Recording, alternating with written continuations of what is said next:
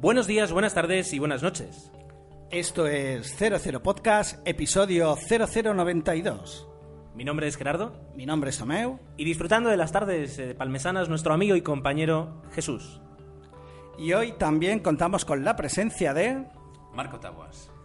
Pues eh, tenemos a Marco Taguas, que nos, bueno, es un amigo de todos los integrantes del podcast eh, y un gran conocedor del cine y un gran conocedor del mundo del doblaje. Así que eh, este episodio va a, va a rondar sobre dos cosas principalmente. Toy Story 3, vamos a poder hablar un poquito de la opinión que nos ha dejado a nosotros tres, y del fantástico e increíble mundo del doblaje. Pues si te parece, antes Gerardo, damos paso al sumario.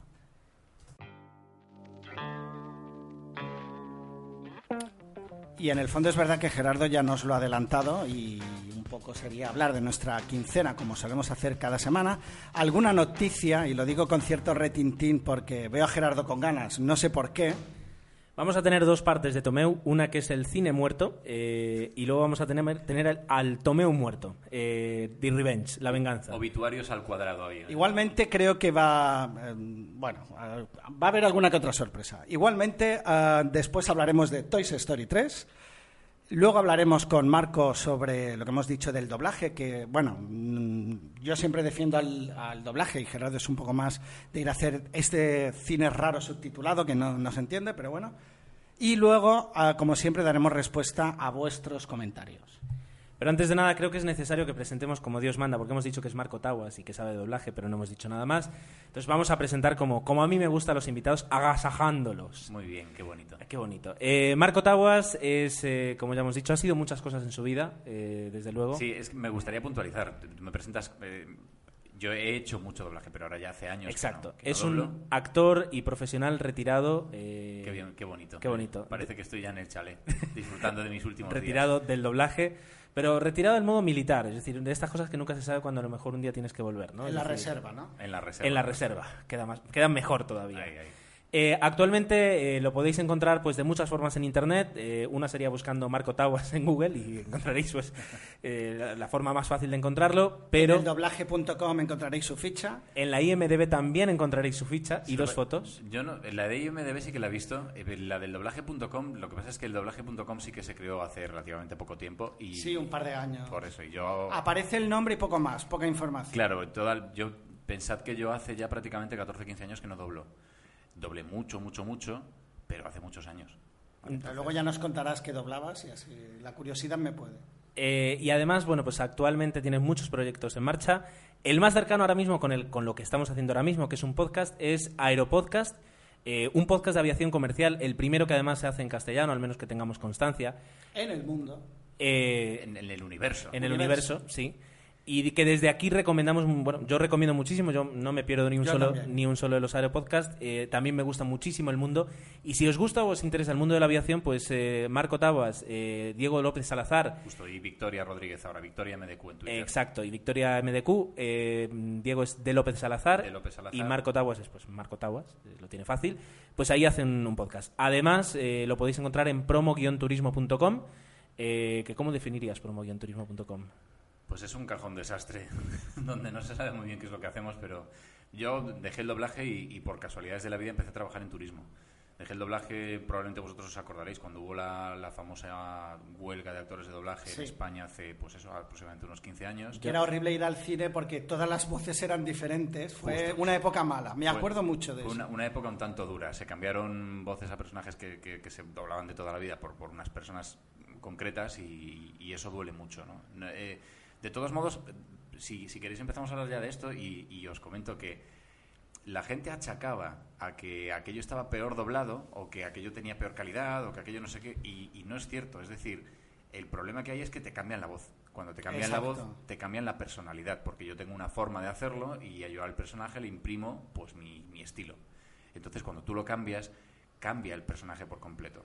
Esto es como cuando en las series de televisión, de repente de una temporada a otra, pues la madre del príncipe de Bel Air te cambiaban a una actriz por otra. Es decir, eh, Justo. realmente te están cambiando un actor por otro. Si hubiese empezado la segunda actriz, tú no te hubieses enterado. Te encantaría la serie, te encantaría el Exactamente, sí. O sea, entonces, Vamos a, va- vamos a, a intentar com- compartimentar un poco esto. Es decir, Organización. sí, organización. Vamos a hablar del doblaje dentro de unos minutos. Sí, porque yo ya se me ocurrían 20 preguntas de golpe, Bien, o sea, pues, mejor esperar. Apúntatelas en ese iPad que tienes. Eh, en unos, bueno, en unos minutos hablaremos del doblaje y ya digo, Marco Tabas, pues eh, lo podéis encontrar de muchas formas y, y es un es un honor que hoy esté, esté con nosotros, pues eh, participando en 00 Podcast. Dicho esto y hecho este sumario ya tan, tan sí. desvirtuado y tan eh, Tan largo. bueno, da igual. Vamos a hacer una pausa y vamos a comenzar con la quincena.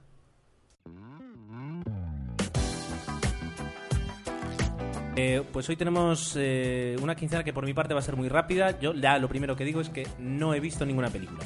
Ahora en cuanto Tomeo me pregunte, Es que es lamentable, ¿eh? De To- verdad. Tomeo me preguntará, ¿has visto? Pero entonces no has visto nada de nada. ¿No has visto nada de nada, Sí, Gerardo? he visto, he visto series. He visto series, eh, en concreto eh, una que hay muy recomendada que todavía no he llegado. ¿Eh? Glee. No, Glee de momento el, Ha parado, a principios de agosto empieza la segunda- a grabar la segunda temporada y en septiembre emitirla. Eh, he empezado Sons of Anarchy, una serie que por Twitter se ha hablado muchísimo, que la gente la pone por las nubes. Yo estoy viendo, pues voy por la mitad del primer capítulo, solo le he podido dedicar pues unos 25-30 minutos. Parece interesante, pero de momento la encuentro un poco densa y por eso he parado. Eh, me buscaré los subtítulos, porque al principio a los actores hay que, en versión original hay que pillarles el truco a, lo- a los actores americanos, más si te vas un poquito para el sur o tienen acento del sur. Eh, y de repente pues estoy ahí. El acento con el que me llevo mejor, y de momento lo entiendo mucho más, y además leí el libro, es que estoy empezando a ver la miniserie de los pilares de la Tierra. Oh, y, pero no se ha estrenado en español todavía. En español no se ha estrenado, pero sí que la, la estoy viendo en versión original. ¿Y viene, qué tal? Viene con los subtítulos en inglés, o sea que mejor que mejor. Y de momento como adaptación me está gustando. La novela yo me acuerdo que cuando la leí en el año 2001, 2002, no, 2003, Era todo eh, un- pues eh, me obsesioné con la novela, como me obsesiono con las cosas que me gustan.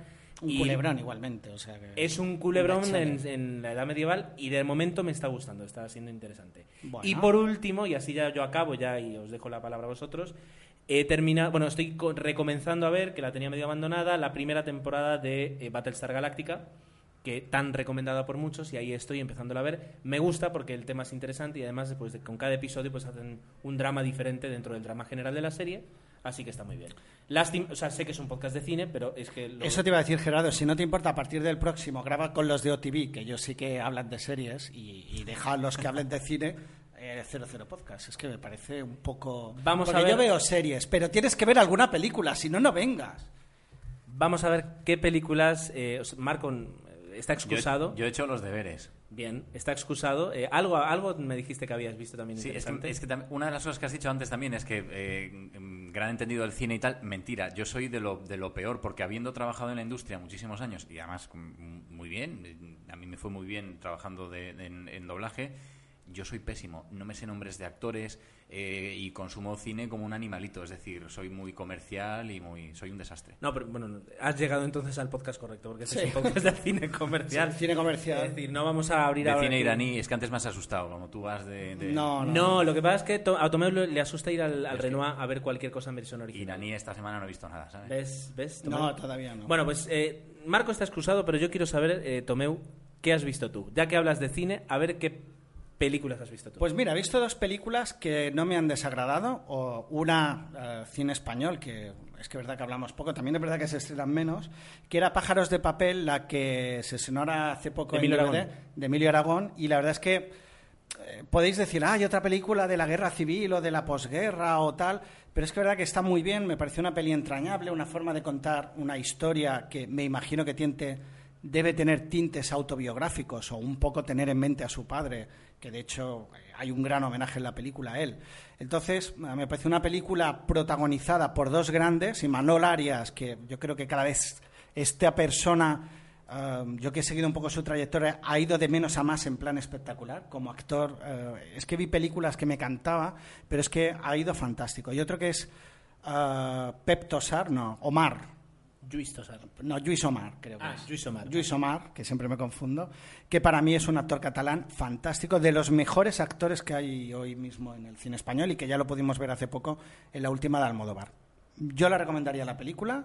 Es verdad que toca un tema muy manido, pero lo hace de una manera muy tierna y se deja ver. A mí Me parece una película que me- no me gusta decir esto, pero muy bonita. Parece que bonita, no. La verdad es que es una peli que, que, que hace muy bien lo... Está bien dirigida, ¿no? Teniendo en cuenta que es de lo primero, la primera dirección larga que hace Luis Emilio Aragón. Estoy un poco espeso. hoy. Pues creo que merece la pena. La otra, la de Pierce Brosnan, el escritor, protagonizada por, perdón, dirigida por Roman Polanski y también sale Edward McGregor. Que yo esta la comenté no hace tanto. Efectivamente, y bueno, está bien. Me la esperaba diferente.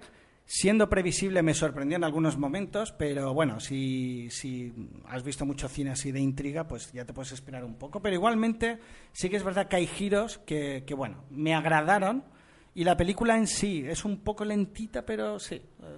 Tú que has visto tanto cine de, de Hitchcock, ¿le encuentras ese regusto de Hitchcock que tanta gente hablaba de, de esa película? Pues sí, y además en algunas ah, escenas incluso, y creo que se, se había dicho, hay una serie de planos muy asépticos que en Vértigo, por ejemplo, Hitchcock los, los trata, que no te diría que imita, pero Roman Polanski siempre en sus películas tiene a Hitchcock en la cabeza. Entonces, en esta película se le nota en, en algunos momentos muy bien. Pero bueno, ya, ya sabemos que Roman Polanski tiene su trayectoria y la película está bien interpretada, bien dirigida y luego la historia te puede convencer más o menos. Pero bueno, también la recomendaría. Bueno, pues tengo que reconocer que sí, que tu quincena de cine es de buen cine. De vez en cuando está bien, ¿no? Para... Y Marco, ¿qué nos traes? Yo he hecho los deberes. Tú a mí me has dicho que, que fuese a ver Toy Story y yo que soy muy mandado he ido a ver Toy Story. Además me apetecía y a mí me gusta mucho el cine, me gusta mucho ir a ver cine. Consumo, ya os digo, un cine muy, muy comercial.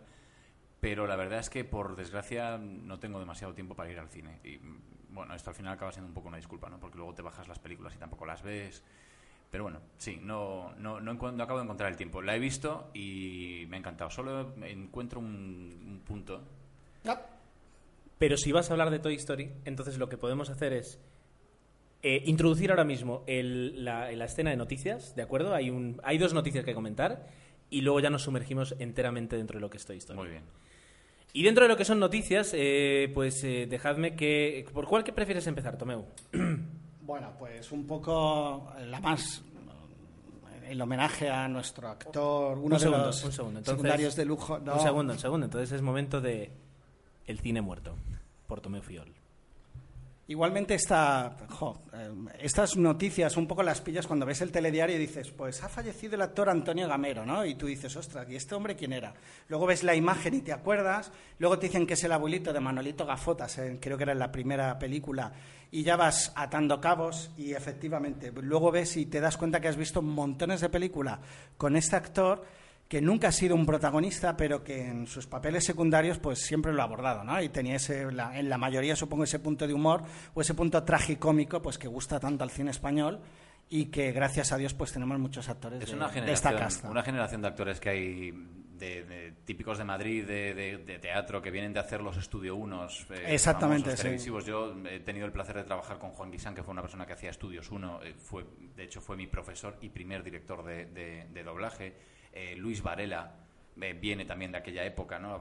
Es que ahora es conocido por el Cámara Café, es el director de la oficina de Cámara Café. Se ha hecho muy conocido Sí, por pero eso. Luis Varela era uno de los grandes Luis de Estudio Varela 1. tiene un bagaje de teatro y de... y de Y a cine. nivel de comedia a mí me encantaba, porque es que... Y hasta de zarzuela, creo que he hecho Sí, hasta zarzuela. Efectivamente, es que toda esta Muy gente hacía, hacía en Madrid mucho teatro y una de las cosas que se hacía mucho en el teatro en Madrid hace 50 años era zarzuela. Yo además es que he tenido el placer de conocer a, a todos estos y de, y de asistir mucho porque mi abuelo era un loco de la zarzuela, era un fanático de la zarzuela. Y yo de pequeñito pasaba todos los veranos en Madrid, mi- la, la familia por parte de mi madre es madrileña, y yo me he hartado de ir a zarzuela. Entonces a esta gente me hace, me hace como ilusión, o hombre, me- no me hace ilusión que se mueran, Bueno, claro, claro. pero me hace ilusión verlos porque los he visto desde, desde que yo era pequeño. Imagínate. Que ahora la zarzuela está un poco de moda, ¿no? Con estos anuncios de línea directa, que la verdad es que son... bueno, yo lo encuentro original, A mí me hace pero gracia. sí, sí, la verdad es que han hace buscado un punto... Tendremos que hacer algún día un podcast sobre publicidad y también os- yo creo que daría, daría tela porque publicidad hay para, para todos los tipos.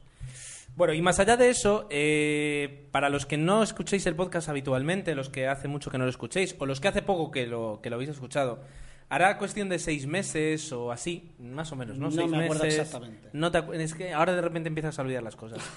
Pues eh, Tomeu llegó aquí eh, y contó una historia. La historia venía a decir simplemente que estando pues con su familia en la cola del cine, Bueno, con mi mujer. con su, con su bueno, que también es parte de tu familia, quiero recordar. Parte, parte. Pues eh, se le acercó... Yo no voy a decir nada de esto. ¿eh? No, no, no, por favor. Es mejor. Eh, se le acercó un señor eh, anónimo eh, que, bueno, Sigue siendo anónimo porque Sigue- lo hemos conseguido. sigue siendo anónimo. Eh, sí es que en realidad se le acercó algún señor porque ya empiezo a dudar de todo.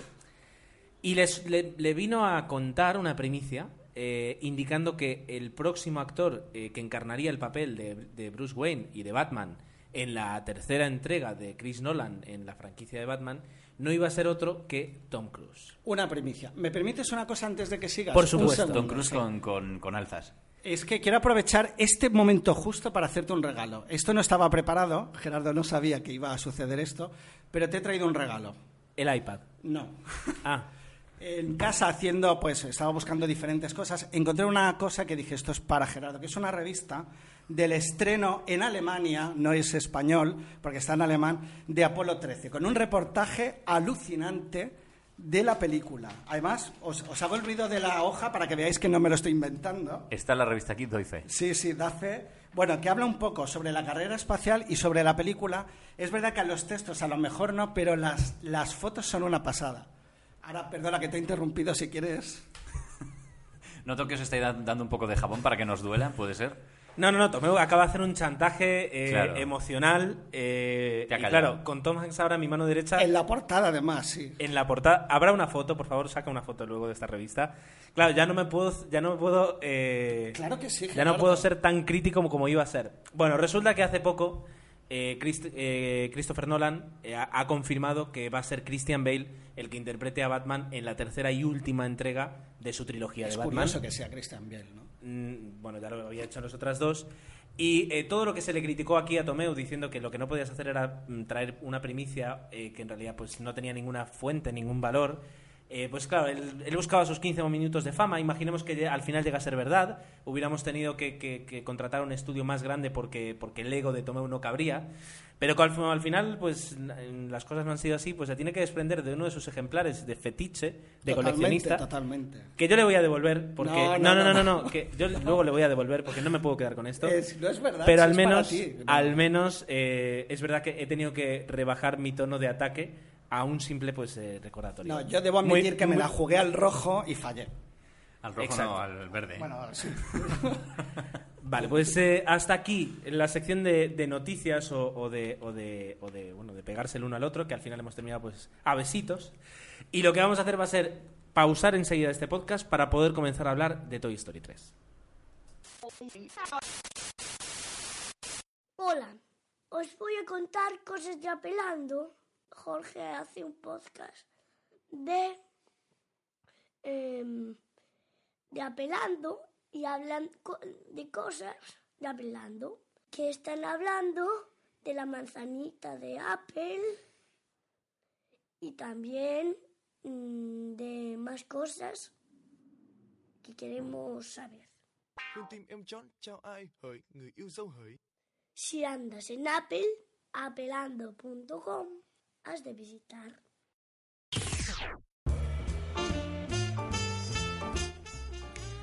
Yo tengo que decir que tuve la suerte de ver Toy Story 3 eh, con 14 años. Entonces eh, era fácilmente... Toy Story 3 con Perdón, 14 perdón, años. sí, sí, es decir, Yo, yo no soy de números, ¿eh? Pero perdón, Toy Story con 14 años. ¿Toys la primera. o Toy? Toy Story. Basta con leer eh, lo que tienes en la publicidad que ahora te ponen hasta en la sopa. Toy, en el medio no hay nada. Sí, hay sopa, Story. colacao, Nesquik, creo que es. De todo. Bueno, pues eh, tuve la suerte de verla con 14 años, entonces era, era fácilmente impresionable. Todavía con 14 años, pues hace 15 años eras más niño de lo que es ahora, que ahora prácticamente pues tienes que ser pues, miembro de los Latin King o algo parecido. Eh, y fue una película que me encandiló, es decir, yo sabía que estaba hecha por ordenador, ya en aquella época pues me gustaba mucho todo lo que era la tecnología y la informática, y ya no solo disfruté de eso, sino que disfruté de, de una historia que te estaban contando muy bien contada, con unos personajes que, que desde entonces forman, forman parte de- del imaginario popular. La frase, la frase famosa eh, de, hasta el infinito y más allá, pues forma parte ya de nuestra cultura y, y los personajes principales pues son tan importantes como, te diría, como pues Blancanieves, los siete enanitos, es decir, ya quedan para siempre. Eh, vivimos pues el lanzamiento de Toy Story 2 y ahora hemos visto pues el estreno de Toy Story 3, una película que al menos, bueno, podremos criticar algunas cosas porque para eso estamos, pues para, para también ver algo que no, no sea tan positivo, pero que en, el fondo yo después de haberla visto me deja un muy buen sabor de boca. Yo he visto Toy Story 3, si me dejáis meter la pata, y eh, ya que, ya que decías que, que vamos a criticar un poquito, yo tengo que criticar una cosa, y es que me parece demasiado cruel. Eh, me parece que hay un tono en, en casi todas las películas de Disney, eh, históricamente además, desde, desde la muerte de la madre de Bambi hasta... hasta- Spoiler. No, bueno, a ver, está enferma, está enferma. Eso no es un spoiler, por Dios, me qué susto, por favor.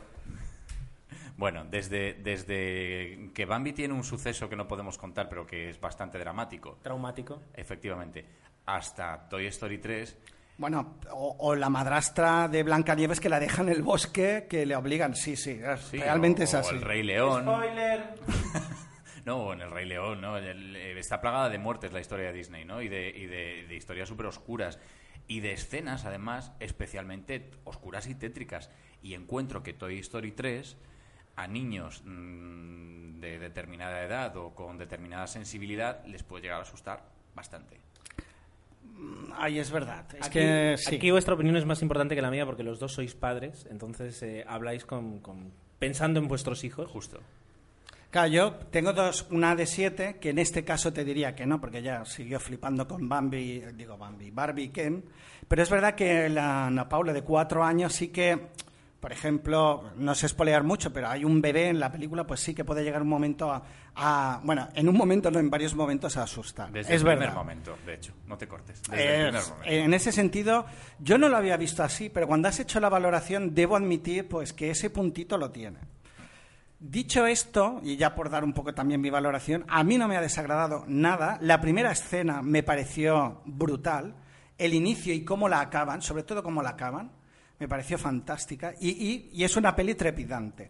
Trepidante al nivel que tú dices de pasar pena, y es verdad que estás ahí un poco angustiado y tal, pero de entretenimiento. Lo rebajan, como decías, con chistes. Para mí hay una cosa que, que define o, que, que me da el, el nivel de que una película para mí, para mí, eh, cuidado, sea buena o no, y, y es que cumpla el cometido para el que yo me acerco al cine, que es pasar el rato.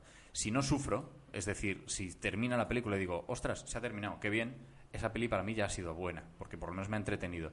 Y Toy Story lo cumple, pero con creces, es decir, Totalmente. Totalmente. Es, es cierto que es una película que todo el tiempo te mantiene en tensión. No hay ningún momento en el que digas, "Mm, estos 15 minutos le sobran. No le sobra un solo minuto. Está muy bien hecha. Y realmente, además, eh, yo eh, estaba pensando en cosas que, que comentar sobre Toy Story y me he dado cuenta que, bueno, me he dado cuenta, ya lo sabía. Las tres películas en realidad se parecen mucho en un aspecto y es que las tres siempre están hablando de rescates o huidas. Es decir, siempre estamos hablando con el, con el, el- el éxodo, eh, la huida, eh, las dificultades. eh, y realmente, es decir, es Sobre algo. el rechazo, ya puestos a filosofar. Haré un apunte, ¿eh? una película que a mí me flipó, era pequeñito yo en aquel momento, ya no tanto, pero en aquel momento era Los Rescatadores. Ciertamente, Peliculón. también de Disney, preciosa. Y yo creo que es un argumento, eh, bueno, que muchísimas películas eh, pues versan sobre ello. Y no es y, y en- bueno, Pixar demuestra que, que tú puedes coger un argumento, tratarlo tres veces eh, de una forma diferente y triunfar. Y yo creo que el- el- el- los grandes puntos fuertes que hacen que Toy Story funcione también es, por una parte, los personajes. Es decir, tiene unos personajes eh, con una personalidad que ya quisieran muchos guiones de, de películas que se hacen con, con actores Son reales todos muy característicos. tener esa personalidad. Y luego tener un guion en el que la interacción de esos personajes se luce, es decir, ves el 100% de cada uno de los personajes. Y han creado un imaginario, es decir, el señor patata. Pues el señor patata de Toy Story, eh, mi sobrina con, con nueve ahora, pero es que con cinco me podía describir que era un cascarrabias. Y, cada uno de los personajes tiene eso, tiene una personalidad tan, tan dentro de sí que eso, unido a unos medios técnicos que son espectaculares y unidos a un guion que luce, hace que la película siempre te sorprenda Está, hacia bien. está muy cuidada. Te- tú te das cuenta de cuando una película está muy cuidada y, y- y digo, a lo mejor puede estar muy cuidada y al final no ser el producto que pretendían o, o que no te guste, ¿no? Pero por lo menos está muy bien hecha, está muy cuidada. Y te das cuenta de que está muy cuidada cuando, por ejemplo, ves cosas como que en la versión que se muestra en los cines en España, cuando escriben en un papel, escriben en español. Yo flipé. O los letreros que Los hay. letreros. sí. Pone vertedero, no pone otra Exacto. cosa. ¿no? Eh, eh, está haciendo las cajas para, para guardar las cosas en la habitación y pone desván. y dices, vaya, pues, pues sí, se, eh, están cuidando los detalles. Claro, también es verdad que en una película donde a lo mejor pues eh, invierten 5 millones de horas de trabajo, eh, Sí, pues dicen, meter ¿qué hay que 500 más. ponerlo en, en castellano? Pues lo ponemos en 20 idiomas, si hace falta, y total es un 0,5%. Pero demuestra un poquito el cuidado que incluso tiene Pixar hacia, no hacia nosotros, que si vemos Desvan en inglés, pues el- el- mucha gente, el- si no lo sabe porque no sabe inglés, lo va a imaginar. Va a Lo deducirás luego. Pero a, a- a los hijos de 5, de 6 años, el que ponga Desvan en castellano sí es definitorio. Y hasta en eso es verdad que cuidan, cuidan siempre los detalles. Da igual, está traducida hasta, hasta, un, hasta un botón de una máquina que, que- que tienen que parar, que, que- podría perfectamente poner stop y, y- y pone parar. Y prácticamente no se ve, sale de lado, en plano Sí. dos segundos. Yo es que aluciné con esto, me da mucho la atención. Yo, de- yo lo que pensaba, las expectativas que tenía puestas en, en la película me iban a defraudar, pero al final las cumplió y, por detalles así y muchos más que tiene la película. Me gusta, yo no sé si vosotros lo habéis visto en 3D, yo la he visto en 3D. Sí. Me gusta el tratamiento del 3D, tampoco marea. Pues a mí el 3D me decepcionó porque la ves un poco más oscura de... Yo creo que Toy Story tiene que estar mejor sin el 3D. O no estaba pensada para 3D esta película. Yo tengo que decir que eh, por primera vez he visto el- la película en 3D en el otro sistema, es decir, aquí en Mallorca hay dos, dos salas que, En que dan en Ocimax. 3D. El, el que tiene, pues en este caso, Cinesa, que son unas gafas que luego te puedes llevar a tu casa, y el que tiene Festival Park, que son unas gafas, eh, perdón, el que tiene Ocimax, que son unas gafas más elaboradas que tienes que devolver. Vale, muy bien, más elaboradas, pero pesan más. Y si ya llevas gafas, eh, es un esfuerzo que tienes que hacer porque, porque pesan y porque se te caen. Entonces, no te deja disfrutarlo tanto.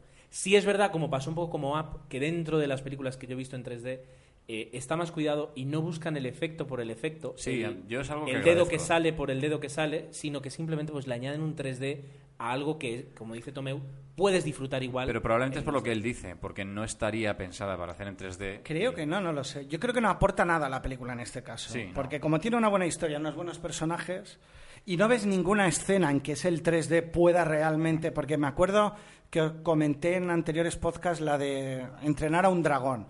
Y encontré que esa película sí que estaba muy pensada, o al menos Para el 3D. 3D era bri- brillante. Sin embargo, aquí, pues no, no, evidentemente no. Estará bien porque tienes el efecto tridimensional y la profundidad de campo es muy chula, pero realmente te quitaban las gafas, ya he dicho realmente cinco veces, te quitaban las gafas y, y era más clara y al ponértelas se oscurecía. A mí eso me hacía perder un poco la calidad de la película. Bueno, pero eso te pasa con todas las películas en 3D. Eso sí. No, claro, sí, cierto. Bueno, yo en en 3D os diré que con Avatar aluciné. Para mí es la mejor, la que he visto. Claro. Porque tiene una luz, a pesar de, de- de- eso, no, no pierde la luz, es lo que Es verdad. Los colores es brutal, ¿eh?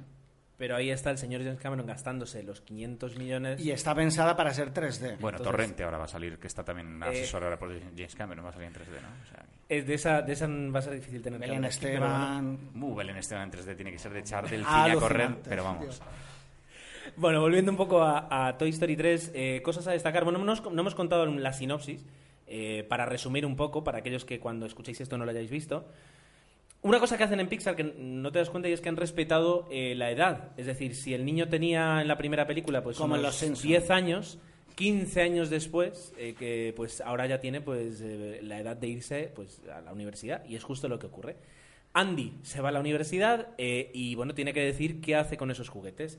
Pues de ahí surge pues una, una confusión inicial de la que siempre pues eh, se caracteriza esta película y a partir de ahí toda la lucha de todos los juguetes para poder solventar las consecuencias de esa, de esa confusión. Eh, veremos, pues ya digo, huidas, eh, persecuciones, eh, como decía yo antes, siempre que es de huidas y de, y de, mm, y de escapadas y de, no me acuerdo ahora el nombre, de mm, rescates, Rescates. de rescates. y entonces a partir de ahí pues se articula. Se presentan nuevos personajes. Sí es verdad que aquí el, el casting de personajes de Toy Story se ha visto reducido. Han dejado a los personajes claves, a los más importantes, a los protagonistas y a los secundarios, pues en- esta entrega ya no aparecen. Pero a cambio tenemos más personajes que se agregan a la historia. Y yo creo que el que sea, como dirías tú, menos coral la película, pues también ayuda a que cada uno de esos personajes tengan más diálogo y más peso en la película. Que- es que a veces me dejas sin palabras, Gerardo. Que yo lo que decía cuando has dicho que estaban muy bien dibujados los personajes, quizás, ahora por ser un poco malo, Digo, "Mira, vamos a coger los que mejor han funcionado en las dos películas y les damos el protagonismo. No sé si era eso lo que querían, pero realmente les ha funcionado. Digo, Sí, pero al fin y al los cabo- que tienen más feeling son los que han seguido. Y los que tienen más juguito, ¿no? Les han sacado el juguito a los que tienen jugo. Es decir, hacen las bromas los que pueden hacer las bromas y etcétera. Y luego, por ejemplo, hay, un- hay unos personajes que, que ahora no me acuerdo cómo se llaman, que son los, los marcianos que tienen tres ojos, Estos son buenísimos. que los no han, es decir, que han dado muy poco, es decir, prácticamente no han tenido nunca diálogo en la película y sin gancho. embargo eh, son entrañables desde el primer momento en el que dicen el gancho es nuestro amo. Eh, y, y luego además, es decir, eh, la película, y eso es también característico de Pixar, es muy autorreferente. eh, y de alguna manera eh, te regala un montón de momentos que si tú tuvieras esos juguetes y fueras tú el director, te gustaría ver. Hay un momento, ent- eh, un momento entre, entre sin, sin ser spoiler, entre Barbie y Ken espectacular. Se ha visto en los anuncios, además lo puedes contar tranquilo. Sí, hay un momento de un desfile de modas entre, entre Barbie y Ken que es espectacular. Y, y así pues varios, es decir, hay Tiene, unos cuantos tiene unos momentos. cuantos momentos brillantes, unos cuantos personajes. Es que la forma solo en que anda Ken, que podías hacer que Eh. andara, es, es que es fantástico. Sí, eh. sí. Buscan ahí hasta la carcajada en eso. Es... El- hasta tiene, es decir, luego ya entras en, en los, en los malos y los malos son muy malos. Es decir, ves aquí una, una versión resumida de la mafia, Los digamos. malos es lo que yo te digo, son tan malos que dan yuyu. Eh, sí, sí, sí. Es decir, que, que, te- te alucina ver cómo además... Y además es un reto para ellos. Es decir, cuanto más adorable eh, en apariencia, más malo eh, consigue que sea. Es decir, me recordaba un poquito a lo que hicieron con Sully, que era un monstruo que asustaba y sin embargo era el bebé que, que mi sobrina cuando tenía dos añitos le encantaba el peluche de Sully, ¿no? Pues aquí han hecho, han ido más allá. Es decir, el, el- el personaje más bonito es eh, casi casi el más malo. Por hablar de, de hi- hilar el tema Toy Story y el tema doblaje, eh, me gustaría saber, en versión original, cómo es un punto que hay en la película, no sé si lo queréis contar o no. En Facebook lo pondremos, lo hemos comentado o lo comentaremos, ay, lo comentaremos en los comentarios. Efectivamente. Lo habéis comentado y lo comentaréis en los comentarios. Exacto. Muy Se ha comen- nos lo han enviado por mail y en Facebook colgaremos el enlace original y que- el traducido para que lo, poda- lo podáis ver. Yo- a mí es que me llamó mucho la atención y, y de hecho eh, me, quedé, me quedé a ver los títulos, que es una sa- insana costumbre que tengo. Y, y Muy de- buena. De pronto, sí, pero de pronto me llamó la atención porque vi, apare- vi aparecer que ponía Spanish Voice of Buzz Lightyear y dije, ostras, van a salir los títulos, los créditos en la película original que está distribuida, van a salir los créditos de los actores de doblaje en España. Y no, es que sale este tal Javier Fernández Pena, que tuve la paciencia de buscarlo, y, y es una persona que no tiene absolutamente ningún tipo de background. No, no sé de dónde viene. El Eh, doblador español sí que lo tiene, pero para no... Bueno, Sí. es que el doblador español es José Luis Gil. Claro, es que yo pensaba que mm, en cierto momento dije, este no, es pero el- hay un momento en que cambia y bueno, es otro. sin ser spoilers, y luego, luego te, te mostraremos los vídeos o te diremos cómo es, eh, sí es verdad que hay un momento en el que Buzz Lightyear pues, cambia de registro, eh, y ese momento, es decir, eh, ya en, en inglés debe ser gracioso, pero han conseguido eh, la calidad del doblaje que para nosotros, que tendría que ser una broma con menos gracia, también la disfrutes muchísimo. Está bien resuelto, sí. Está muy Está bien resuelto. muy bien resuelto y hay momento estelar, o sea, hay varios momentos estelares en los que eso, es decir, consigue hacerte a mi sobrina de 9 y a mí de 29, eh, pues hacernos reír a carcajada. Yo te puedo contar que mm, vergonzosamente eh, yo he participado en resoluciones mucho peores que esta, de, de conflictos por, el- por culpa del doblaje y del idioma, y la verdad es que me llamó la atención porque estaba muy bien hecho. Sí, eh, Da el pego. conozco esos, esa resolución de Pues a ver conflictos si y contáis alguna... hay, cosas que no se pueden, no se pueden grabar. No, sí hace mucho tiempo ya, además a mí ya no me van a meter en ningún sitio. Bueno, a mí me gustaría decir, aprovechando esto, eh, que, que Toy Story además tiene un par de homenajes. Yo pillé dos, o bueno, dos y hay más seguro, pero a la animación ah, española hay un segundo en que aparece difuminado, no claramente Pocoyo, con lo cual es un guiño hacia lo que es la, la- el, bueno, lo que es el, ay, no me sale, de los dibujos españoles, y también a un homenaje a nuestro amigo Miyazaki. Miyazaki. Pero ¿cuándo aparece lo de Miyazaki? Miyazaki es el osito este que se parece en mi vecino Totoro, en el fondo es... Cuando vea a mi vecino Totoro, entonces entenderé el homenaje pues, a uno de los muñecos es eh, Tororo y en ese caso yo pillé estos dos homenajes y seguro que hay más. Aparte del homenaje, perdona, al cine, a- o sea, a lo patrio, porque es verdad que aparte de lo de Pocoyo, pues tiene guiños hacia, hacia lo español que me sorprendieron. La verdad es que gran parte de la película y grandes gags tienen como protagonismo, y no por el doblaje, sino porque la película en sí está hecha así, España. Pero no sé por qué. Yo creo que más que España, lo español. Y, Lo español. y cuidado porque este, lo español es un concepto un tanto abstracto para los americanos. Tú a los americanos les dices que te señalen España y se van al sur, ¿eh? Claro. Yo no Sí. sé si tendrá que ver que eh, uno de los animadores, creo que además animaba a Buzz Lightyear. Hay un es- mallorquín, ¿no? eh, es- no sé si mallorquín, pero español sé que es. Entonces, eh, ah, y, y como tú dices, el mercado latino en Estados Unidos pues cada vez es más Yo he importante. visto hace, hace muy poquito un, un- hay un reportaje que circula por ahí por YouTube de una de las próximas eh, películas de Disney que se estrena, eh, no sé si es Rapunzel, eh, creo, y, y uno de los, de los dibujantes o animadores o algo así es un chico mallorquín. No sé. Esto es- Poco a poco vamos... vamos Bueno, aquí en Mallorca, en la UIT, tenemos uno de los mejores másters de, en De animación, animación. que bastante conocidos. Y que ha venido mucha, bueno, incluso gente de, de Pixar ha venido. Yo he ido a alguna conferencia en el Gran Hotel, con lo cual, fama hay, bueno.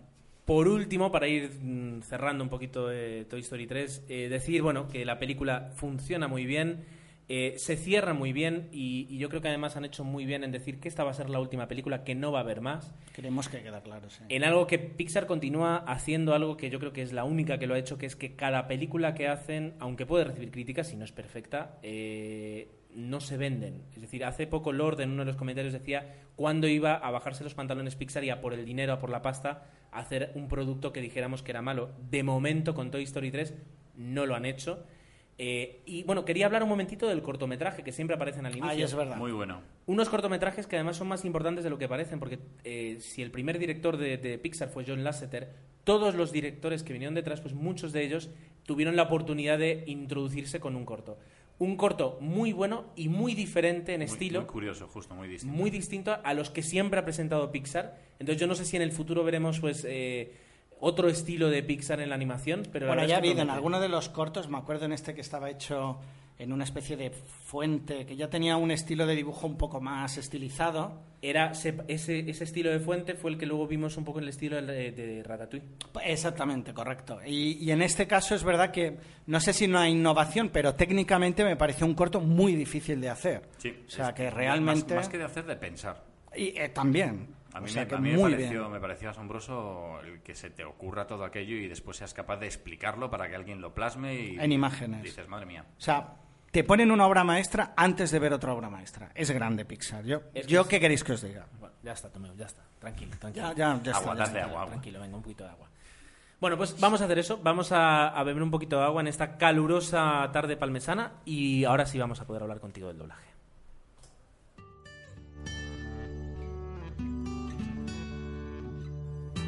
Bueno, eh, no, es la- no va a ser la primera vez que hablemos de doblaje en 00 Podcast, ¿verdad? No, es una polémica abierta y no cerrada. Y dijimos, pues mira, un día tenemos que dedicarle un espacio como Dios manda. Porque eh, además de en el episodio, en los comentarios, eh, pues eh, bueno, se, se han- se han escrito líneas y líneas hablando de doblaje sí, doblaje no, la calidad del doblaje, el mundo del doblaje, eh, etcétera, etcétera.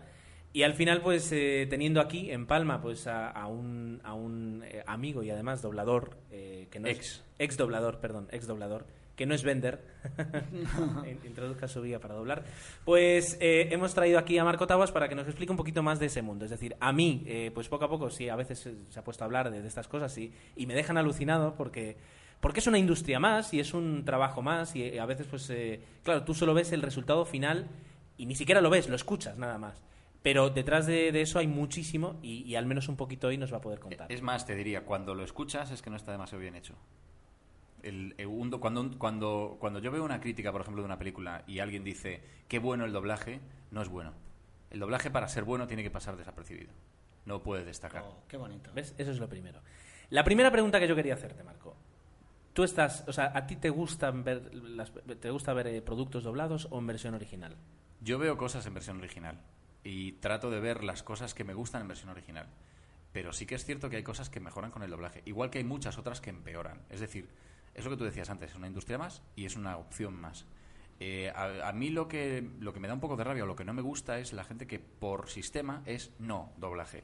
Primero porque hay una exclusión cultural, social muy importante. Tú tienes que pensar que para ti es relativamente fácil eh, ver True Blood en versión original que manda narices porque hablan con acento sureño y hay Dios que les coja una.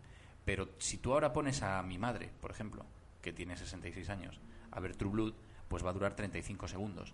Con lo cual, si tú no doblases, a veces ponemos como ejemplo Portugal. Yo he vivido en Portugal cuatro años, de hecho fue cuando empecé a dejar de, hacer doblaje, empecé a trabajar en turismo y enseguida me fui al extranjero, empecé a trabajar en medios internacionales y, y aparecí en Portugal.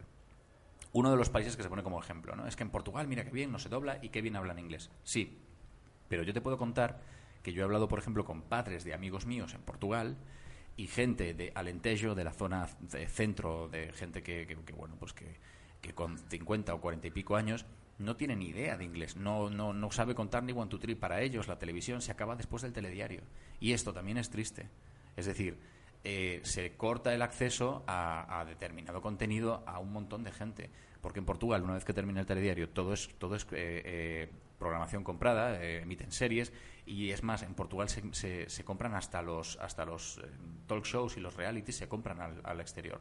Eh, ellos han emitido, por ejemplo, los OTs españoles, los han emitido todos prácticamente.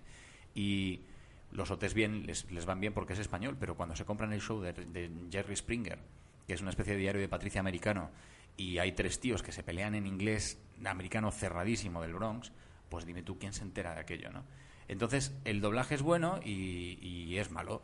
Eh, Yo os puedo decir que, por ejemplo, uno de los últimos casos con los que me he sorprendido con el doblaje ha sido con la película Up que vi además por tu recomendación, y que creo que está muy bien doblado él, muy mal doblada ella, y sin embargo en la versión original no me gusta nada él y, y- y me gusta mucho ella. ¿Sabes? Es decir, hay voces que de pronto no te casan, y a mí, por ejemplo, me casa mejor mm, en según qué películas la voz del doblaje que la voz original, que esto es una sorpresa, pero pasa. Sí, sí, me- nos pasa con Jack Nicholson y otros actores que luego oyes... Anthony Hopkins. Justo. Anthony Hopkins es un tío que como lo oigas en versión original se te caen los palos del sombrajo y dices, Curioso. ¿qué es esto, no? Y, y- Desde luego tiene, tiene, tiene una voz muchísimo más interesante y, y muchos más actores. Por ejemplo, que tú decías Josh Clooney. Josh Clooney, eh, que a mí me gusta, me gusta mucho como actor, he visto muchas películas suyas y muchas en versión original. Apenas se le entiende porque apenas habla. Es decir, cuando habla, eh, es como si hablara así. No vocaliza, Apenas. es un tío que no abre la Para boca. nada, Justo. cero. Entonces, eh, o sabes mucho inglés o te sabes cómo me pasa la película de memoria o el doblaje que hacen en castellano es muy bueno de, de George Clooney. Y luego que le pasa una cosa, y es que a George Clooney, si no fuese por el doblaje, donde enfatizan en un montón de momentos, a George Clooney le pasaría como el meme este que hay de qué actor es, es eh, Jean-Claude Van Damme, no, el otro, el, The Rock. eh, ¿Cómo se llama? Eh, sí, ¿cómo es? eh, The Rock. No, bueno. no me acuerdo del nombre. La Roca, La La Roca. Roca. Bueno, Dwayne. no sé, u- hay uno que, que hay un meme por ahí colgado que es foto de él, él serio, él riéndose, él tal, y siempre es la misma fotografía, ¿no? Y a este hombre le pasa un poco lo mismo. Si no hay un... pues gracias al doblaje, por ejemplo, en castellano, este tío enfatiza mucho más y tiene mucho más sentido cosas que él dice. Yes, pero yo por aquí a lo mejor discreparía, en- pero en teoría este hombre está siendo dirigido por alguien. Entonces la interpretación es la que es y yo entiendo que es con su voz. No sé, no, me cuesta pensar que, y que es verdad, que yo me he podido dar cuenta que un doblaje mejore algo que el propio actor se supone que hace y que le sale de dentro. Mira, pasa una cosa, y es que cuando, por ejemplo, eres George Clooney, hay directores que te quieren tener en su película porque eres George Clooney. Entonces, la calidad como actor, yo no estoy, soy el último para, para, para hablar sobre la calidad de los actores, porque os lo he dicho antes, yo solo consumo cine comercial, muy comercial y muy de aquella manera. Entonces no entiendo nada, no, pero sí que entiendo bastante. Yo he hecho mucho teatro, yo, yo vengo del teatro y empecé a hacer doblaje porque empecé haciendo teatro y, bueno, por casualidades de la vida acabé haciendo doblaje. Eh, y bueno, de interpretación un poquito, pues, pues sí. A lo mejor no de cine, porque el mundo del cine es completamente diferente, ¿no?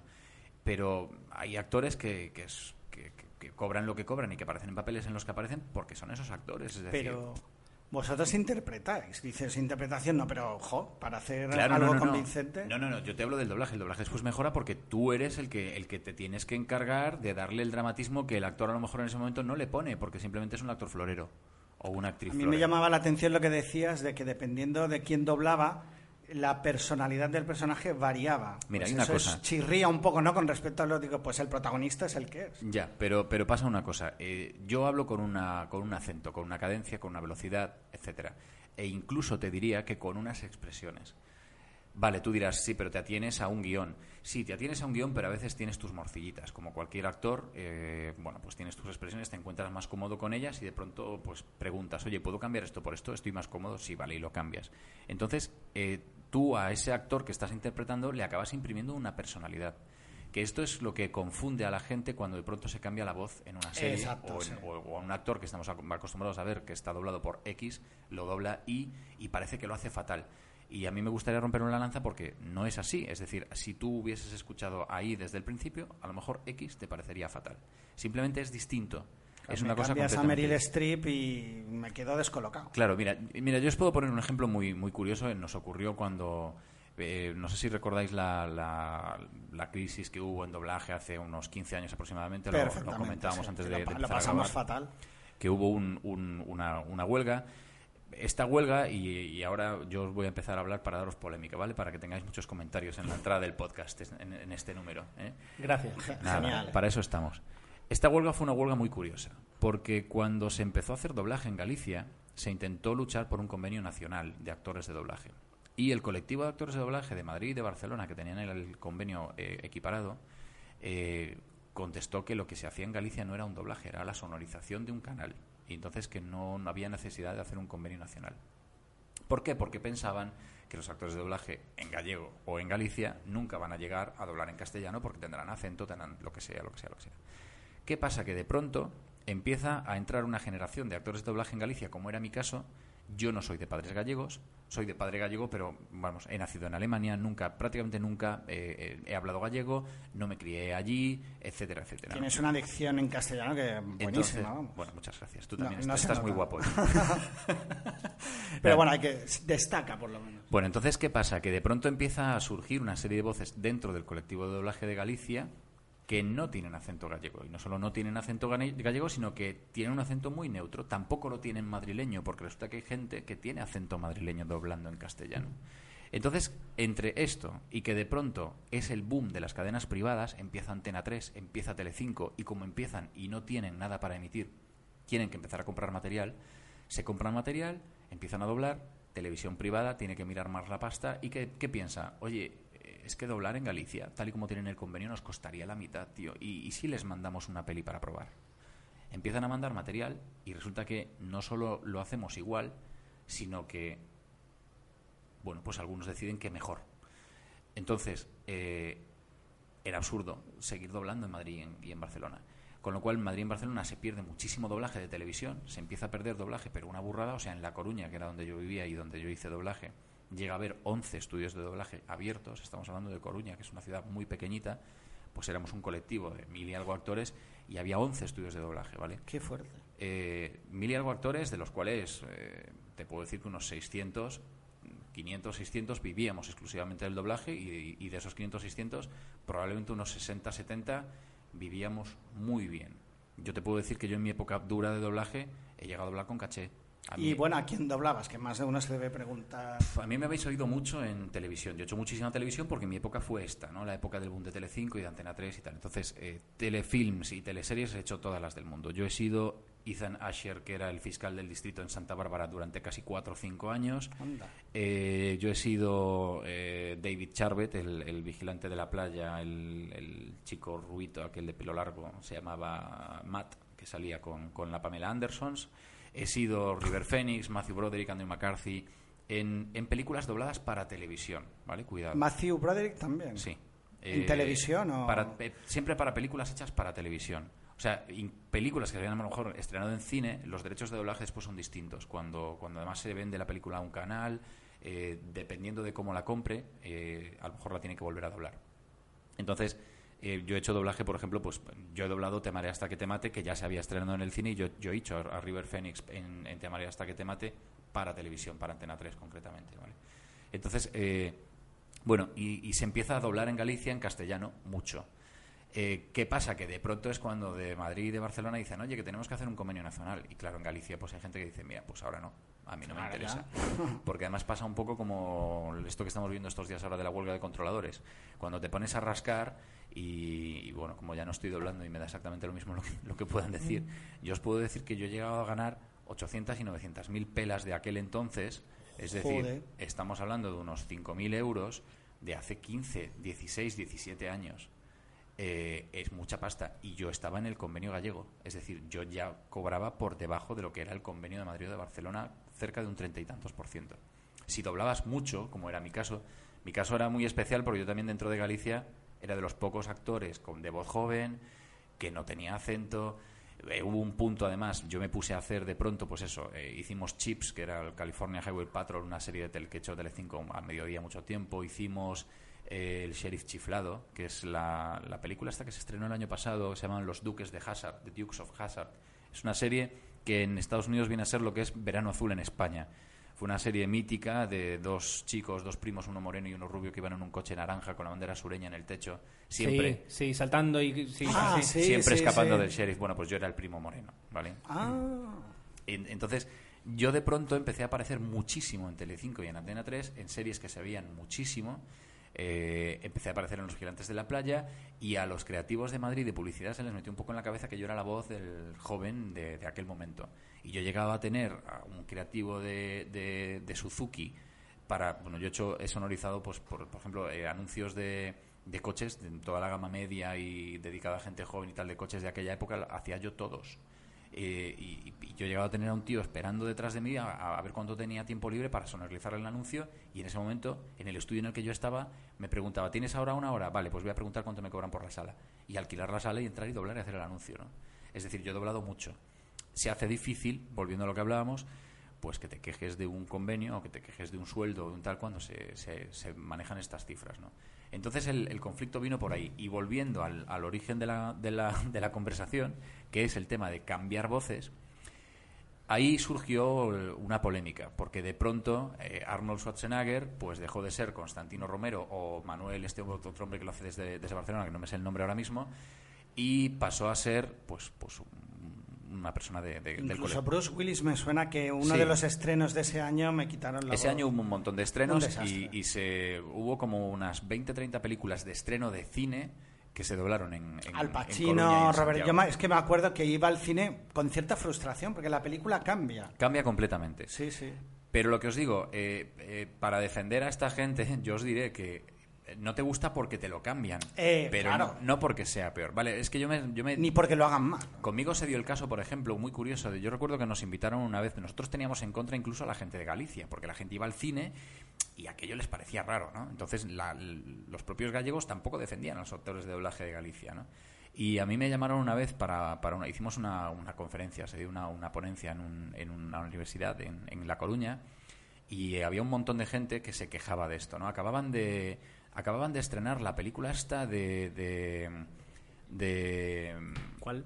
la película de este el gobernador de Texas que no me sale El gobernador de Texas. Texas. no no no no no no del el actual gobernador Ah, de Schwarzenegger. Schwarzenegger vale. vale que, que es un crío que va al cine el La último última- gran el héroe último gran héroe. el último gran héroe perdón no me salía pues este, el último gran héroe se dobló en Galicia y creo que está muy bien doblado además y os puedo decir que la voz de, de, de Schwarzenegger es uno de los mejores actores de, de doblaje que había en Galicia en aquel momento y es un tío que además es muy neutro no tiene acento muy bueno Bueno, la película, la verdad es que fracasó un poquito en taquilla. Claro, no pero- diremos que sea culpa del doblador. Sí, pero, pero porque cambia, canta y, y cambia. Y yo no, pero a que- nivel general, ¿eh? a nivel internacional no fue una gran película de Schwarzenegger. Bueno, pero en España concretamente recibe muchísimas críticas por el tema de la voz, ¿no? Porque era Schwarzenegger, Imagínate. en el momento en el que Schwarzenegger además hacía peliculones, ¿no? O sea, de taquilla me refiero.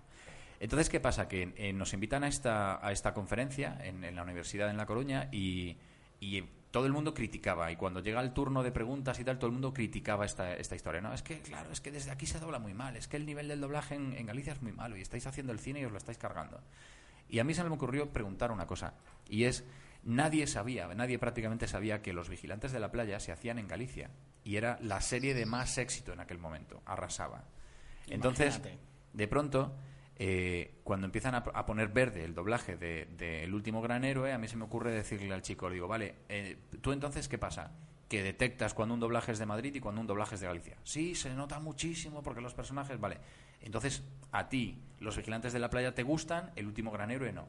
Sí, porque se nota muchísimo la diferencia. Vale. Hola, soy Matt de los vigilantes de la playa y eh, en tal película también he interpretado a no sé quién que me estás diciendo que no te gusta. Es decir, sorpresa. ¿Vale? Por eso os digo que cuando te cambian una voz, eh, te rompe porque te cambian la voz, no porque el actor sea mejor o peor. Y después los hay mejores y peores, pero vamos. Claro, yo tampoco, cuando yo digo eso, no, no me planteo que el que está doblando en ese momento, por decir algo, a Meryl Streep, o está doblando a esta mujer, sea un mal actor. Lo que pasa que, claro, has escuchado 20 películas, Chirría. Te chirría. Sí, sí, sí. Entonces sí que pierdes esa... Yo os puedo decir que a mí me ocurrió al contrario. Yo siempre hice a David Charbet, al, al chico de los vigilantes de la playa, porque de hecho, como llevaba haciéndolo muchísimos episodios, llevaba ya tres o cuatro años doblándolo en Vigilantes, y él empezó a aparecer en telefilms ma- malísimos. Me acuerdo que hizo una película que de un rescate en la nieve que, que era insufrible, y, y apareció en dos o tres telefilms de estos, y este hombre de pronto aparece, su papel aparece en eh, la segunda parte de 90-210, que era Melrose Place, me parece que Sí, se llamaba. correcto. Vale, pues este hombre aparece como personaje en Melrose Place. Y Melrose Place se doblaba en Madrid. Y me llaman de Madrid, del estudio donde se hacía Melrose Place, para decirme, oye, tenemos a David Charbet y en el canal, porque era Telecinco eh, y en aquel momento también había emitido eh, Vigilantes y demás, nos piden que lo hagas tú. A mí no me interesaba, yo doblaba muchísimo en Galicia y simplemente por el tiempo que iba a perder y por desplazarme en avión a un sitio donde iba a cobrar lo mismo por, por un trabajo que estaba haciendo, y yo les dije que no, que si me mandaban la- el material a Coruña lo hacía, pero que yo a Madrid no iba. No fui, no lo hice, se cambió y no tenéis más que tirar de hemeroteca y ver los teleindiscretas de aquel momento donde ponían verde al, actor de doblaje que hacía en aquel momento a David Charbet en, en, en Melrose Place. Y es un tío fantástico. Porque, eh, y ahora empezando a saciar dudas que tenemos aquí, ¿cómo, cómo funciona el tema? Es decir, ¿quién tiene la decisión? Porque ahora tú estás diciendo que, la, que Telecinco, por ejemplo, puede decidir eh, qué actor de doblaje. ¿Hasta qué punto, por ejemplo, eh, es el estudio de grabación quien pone a alguien, las televisiones, eh, y si luego, es decir, se pasan los derechos de una a otra? Es decir, ¿quién, quién tiene el, el, la- el- ¿cómo es? el mango Mira. del sartén en el doblaje? Yo, en, en cuestión de derechos, eh, honestamente no, no sé demasiado, ¿vale? No, no sé hasta dónde va. No sé cómo es que cuando te compras una película te la llevas con el doblaje o te la tienes que doblar. No sé cómo funciona. Yo sí que sé lo que os comentaba, ¿no? Que yo he doblado Te amaré hasta que te mate y ya estaba doblada. Entonces, eh, bueno, pues, pues no, no sé muy bien cómo, cómo funciona. Lo que sí que os puedo hablar es del tema de adjudicación de personajes. Eh, normalmente cuando llega una serie y hay un reparto, la serie, el, el- canal que es quien se compra la serie, Telecinco se compra CSI. Entonces, como se compra CSI y, y ven y saben que está Pepito y Manolito y Juanito de, de- de personajes en la serie, lo que intentan es tirar a un estudio de doblaje donde ya tienen trabajo eh, entregado y donde saben que, dobla, que do- doblan aquellas personas. Entonces se suele enviar a un sitio donde están aquellas voces. Si no, lo que intentan es pedirlas, ¿vale? Es decir, en mi caso, por ejemplo, pues era eso. Eh, tal estudio me llamaba porque en Telecinco les habían dicho, oye, es que es David Charbet, yo ya estoy emitiendo tantas horas con este tío, quiero que lo haga esta, esta persona, por favor, llamadle. Pero la verdad es que ahí hay un- una especie de tuto revoluto, tampoco, tampoco es que haya una adjudicación. Se adjudica, entre comillas, cuando, cuando a la gente ya le empiezas a sonar y entonces les suenas a los propios departamentos de producción ajena de los canales de televisión, que son quienes, quienes, quienes ven y quienes eh, hacen un poquito el control de lo que, de lo que se entrega doblado, ¿no? Pero vamos, en principio la película llega a un estudio de doblaje, el estudio de doblaje le da esa película a un director y el director tiene el cuidado de intentar identificar las voces, pero si no las identifica, llama a quien a él le parece que le pueden ir. ¿no? De hecho, pues es, lo que tenemos. eh, Arnold Schwarzenegger en España está doblado por dos personas diferentes.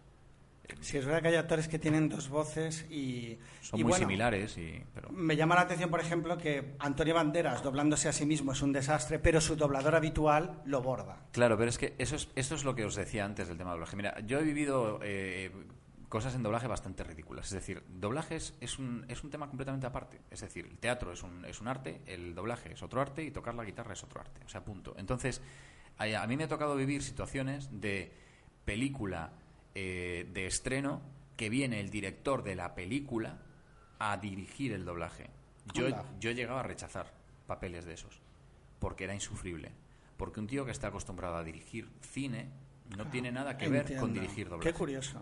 Entonces te encuentras con frases como eh, ¿y ¿me podrías hacer la esto es una anécdota que ya os he contado alguna vez ¿me podrías hacer la voz como un poco más eh, esto es una anécdota completamente real un estudio en La Coruña de alguien que le llevaba rompiendo la cabeza dos horas a alguien doblando un personaje y le pedía una voz distinta y la otra persona le decía pero ¿qué, qué quieres? ¿qué matiz quieres que te dé?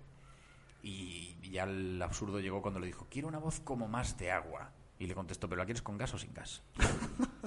¿Más de agua de qué? qué- Totalmente. ¿De qué me estás hablando? O sea, es decir, Son técnicas diferentes y alguien que no está acostumbrado a dirigir doblaje y que está acostumbrado a dirigir teatro o que está acostumbrado a dirigir cine, pues en el doblaje se pierde. Y cuando eres actor de doblaje, tú estás acostumbrado a la, la- la colocación de la voz es completamente distinta.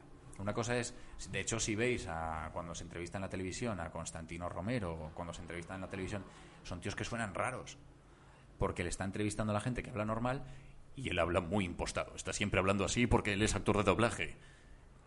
Y bueno, pues, es decir, la, la voz se coloca en otro sitio para, para, para que salga de otra forma, tal. Y luego que hay gente que, que, que dobla muy impostada. Yo, por ejemplo, mi doblaje era un doblaje muy natural. Yo hablaba como estoy hablando ahora con vosotros. No me, no me gustaba nada hacer así. Me parecía... Ah, bueno, de estos hay, sí, sí. Pero, por ejemplo, Ramón Langa con Bruce Willis, es decir, tiene un... Ramón Langa saca la voz de los dedos de los pies y es exageradísimo. A mí, por ejemplo, sí, le queda bien a Bruce Willis y tal, pero, pero luego me parece ridículo cuando le Lo que ves pasa a es que luego te encasillas ya. Claro, es que es lo que pasa. Cuando Esa le es ves una a pena él para en, en una cafetería pidiendo un café como si fuese Bruce Willis, es absurdo. ¿no? O doblando a otro personaje distinto a Bruce Willis. Yo creo que ahí. Pero de hecho, si no me equivoco, Ramón Langa decidió dejar el doblaje para dedicarse a, la a interpretar, sobre todo teatro, y sí que dejó firmado que sí que seguiría doblando a Bruce Willis, por ejemplo. Mira, no me sé. yo- suena haber leído. Yo lo que sí que sé es que de- del doblaje al fin y al cabo te... El doblaje es una cosa muy curiosa. O sea, en, en el doblaje hay mucha gente que dice que dobla, que no dobla, o que dice que ha doblado y que no ha doblado, Ramón Cuesta. y que, y que dice que, que, es, que dejó el doblaje porque quiso y, y- y no es cierto. El doblaje es un, es, una, es un trabajo que engancha muchísimo, que es divertidísimo, que está muy bien pagado, que además es una gozada porque te lo pasas bien, se trabajan muchas horas, pero, pero, pero es un trabajo muy bonito, muy agradecido. Es un pelo desagradecido porque la gente no sabe que eres tú, pero bueno, si superas el tema del ego, el, el tema personal, eh, la verdad es que el doblaje es un, es un trabajo muy chulo. Y, y, sin embargo hay gente que oyes por ahí que dice, bueno, yo dejé el doblaje tal, pues no, mentira. Yo, señores, por ejemplo, y lo digo desde aquí, yo he doblado muchísimo, pero muchas, muchas, muchas horas de doblaje. Yo soy de los actores de doblaje que más ha doblado en Galicia, en, en la época en la que yo doblaba. Y yo me tuve que ir del doblaje y me tuve que ir del doblaje porque cada vez había menos trabajo y porque no me llamaban. Punto. Qué curioso. Y, y- y el que dice que deja el doblaje porque le apetece o porque se aburre o no sé, es mentira. Porque yo en mis peores épocas, yo cuando dejé el doblaje, por ejemplo, estaba ganando pues un sueldo normal, eh, lo que podría ser en euros ahora unos 1.500, 2.000 euros, mil y algo euros altos, o sea, un sueldo normal tirando a majo, y a lo mejor trabajaba tres días a la semana. De las últimas cosas que yo hice en doblaje fue el Sheriff Chiflado, precisamente, y, y Power Rangers. Y Power Rangers que, que, que decididamente lo dejé colgado, porque en- encima era una serie que estaba muy muy mal llevada, es decir, doblabas 10 episodios, paraba un mes, doblaba, te llamaban para doblar dos, paraba otro mes. Mira que ahí voy a aprovechar para hacerte una pregunta. Eh, ¿Hay alguna diferencia a la hora de doblar una serie pues americana de una serie asiática, de una serie japonesa? Es decir, para el, para el trabajo de doblaje Más difícil. es más difícil. Es más difícil porque en una serie japonesa, por ejemplo, el muñeco sale y dice, y tú lees el texto y pone, esta mañana con el caballo he ido al... y dices, madre mía, ¿dónde le meto ¿Y esto? cómo lo está". hacéis? Porque en la inglesa a lo mejor intentáis casar. Porque es complicado, ¿no? Porque es convincente. A no Pues ser ahí- que te fijes en los labios. Ahí es donde llega la creatividad del director y la, o, la, o la tijera, y- o la creatividad o la tijera del actor. Pero la traducción donde- busca que la palabra se parezca lo más posible. No, la traducción traduce y después es el director quien tiene que intentar adaptar el guion y es además el actor cuando ve aquello que intenta acoplar alguna bilabial, que es lo que más canta cuando tú ves un doblaje. Alguien que haga Pero es una el- P o una M. En intent- España lo bordáis. Intentar o- metérsela. Hombre, se dobla desde hace muchos años. Y, y la verdad es que hay gente muy buena doblando. El, el nivel del doblaje en España yo creo que es de los mejores que hay en- Hablaban- en, el mundo. ¿no? Eso es lo Sí, que dicen, ¿verdad? Yo estoy de acuerdo. Y, y yo estoy de acuerdo, porque de hecho tú ves las películas y es lo que te digo, asumes que aquello es así. No te das cuenta de que hay un doblaje. Y eso es, eso es, lo, eso es lo bonito, eso es lo bueno, ¿no? Pero bueno, de, de- de estas dificultades es de donde surge la palabra poli constantemente en, la, en, en el cine. ¿Por qué decimos poli en, en el cine en español cuando es policía y nunca se dijo poli? ¿Cómo se dice poli en inglés? Cop. Cop. Ahora vas tú y metes policía en un cop. O otra que me, me gustaba mucho que es jaqueca. Es decir, que, tengo una jaqueca porque es headache. Headache. Y, y decir dolor de cabeza, pues Claro, eh, era, claro. era mucho más complicado. Pero luego, yo me acuerdo que de pequeñito me fijaba mucho en esa palabra y luego decir, "Sí, nadie usa jaqueca aquí nunca. Claro. Y, y- y como esto hay, hay miles de, de anécdotas, ¿no? Y ahí es donde quizás entra la parte fea del doblaje, porque sí que desvirtúas, tocas el producto original, te lo cargas, ¿no? Entre comillas. Y me gustaría que com- comentaras esa anécdota tan buena de los vigilantes de la playa, de cómo te puedes cargar, ya no, ya no un episodio, Toda sino una trama. Toda una trama. Bueno, a toro pasado, y como no estoy haciendo doblaje, ¿eh? nos vamos a sacar aquí los calzoncillos y os voy a contar una intimidad. Tengo curiosidad porque es mítica, ¿eh? Está aquí, desde que conozco a Marco, todo el mundo habla de esta anécdota, no la he oído hasta ahora. o sea, Más que anécdota es, mm, con perdón de la palabra, putadón. Esto es como lo de Mogambo, ¿vale? O sea, esto es un putadón en mayúsculas. A ver, a ver. Eh, yo doblaba mucho en aquel momento, tenía muchas horas de doblaje ocupadas y de hecho como doblaba mucho era una persona que normalmente yo iba por pista, es decir, yo no doblaba con el resto de la gente, iba solo, porque yo en, en- en mi época era muy rápido doblando, entonces yo doblaba solo, sin... Un, un inciso. ¿Cómo es eso de doblar solo? Es decir, eh, ¿te influye en algo? ¿Hace que el, el hecho de no escuchar a, No. a tu contraparte? No. No, porque la escuchas, la escuchas en, en el original, te da Ah, igual. bueno. ¿Sabes? Te, No- te lo ponen, sí. en- yo creo que en alguna peli de Almodóvar incluso se ve el proceso. Claro. Y un inciso sobre el inciso. Antes de la anécdota que sí, me muero de perdón, de escuchar. perdón, sí. Pero eh, se decía que, por ejemplo, en algunas series o en algunas películas donde hay un giro final, por ejemplo, Lost, eh, doblaban y solo se veía la escena en la que hablan y el resto de... Es decir, cada actor veía solo... Sí, pero eso, eso no es que se hable, es que eso, eso se hace siempre. De hecho, yo os puedo decir, yo participaba en, en Santa Bárbara y a mí me han llegado a ofrecer dinero de, de la extinta Teleindiscreta, de la famosa revista, Tele- para saber qué es lo Yo, que pasaba. sí. Y, Era fan de ella. Bueno, una, que nor- normalmente firmas cláusulas de, de, de- de- Confidencialidad. de confidencialidad, ¿no? Entonces, de- si, si lo cuentas, la has cagado. Dos, que te estás metido en el ajo y no te apetece tampoco, ¿no? Y tres, que es que yo no sabía las tramas. Si tú ves eh, las típicas series como pues puede ser Santa Bárbara, las tramas son muy, muy diferenciadas. Es decir, lo que le pasa a los Cruz Castillo le pasa a los Cruz Castillo y después cuando, cuando cambian de, de registro y están explicando la vida de Pepito y Manolito, es- Pepito y Manolito, ¿no? Y en mi caso, yo es que, por ejemplo, jamás coincidí en un episodio con, con los Cruz Casti- Castillo. Nunca que eran lo que sol- los que solían llevar además el peso de lo, de lo más trágico que ocurría, ¿no? Y la gente me preguntaba, oye, ¿y entonces qué le pasa tal? No lo sé. No me lo quieres contar, no te juro que es que no lo sé. Es que yo veo estrictamente lo que, lo, lo que veo cuando el pollo habla. Es más, si hay una pelea, un no sé qué, y hay música por encima, hay algo, y ni siquiera hay que hacer adlibs, ni siquiera hay que hacer gestos o ruidos de pelea o tal, no la veo.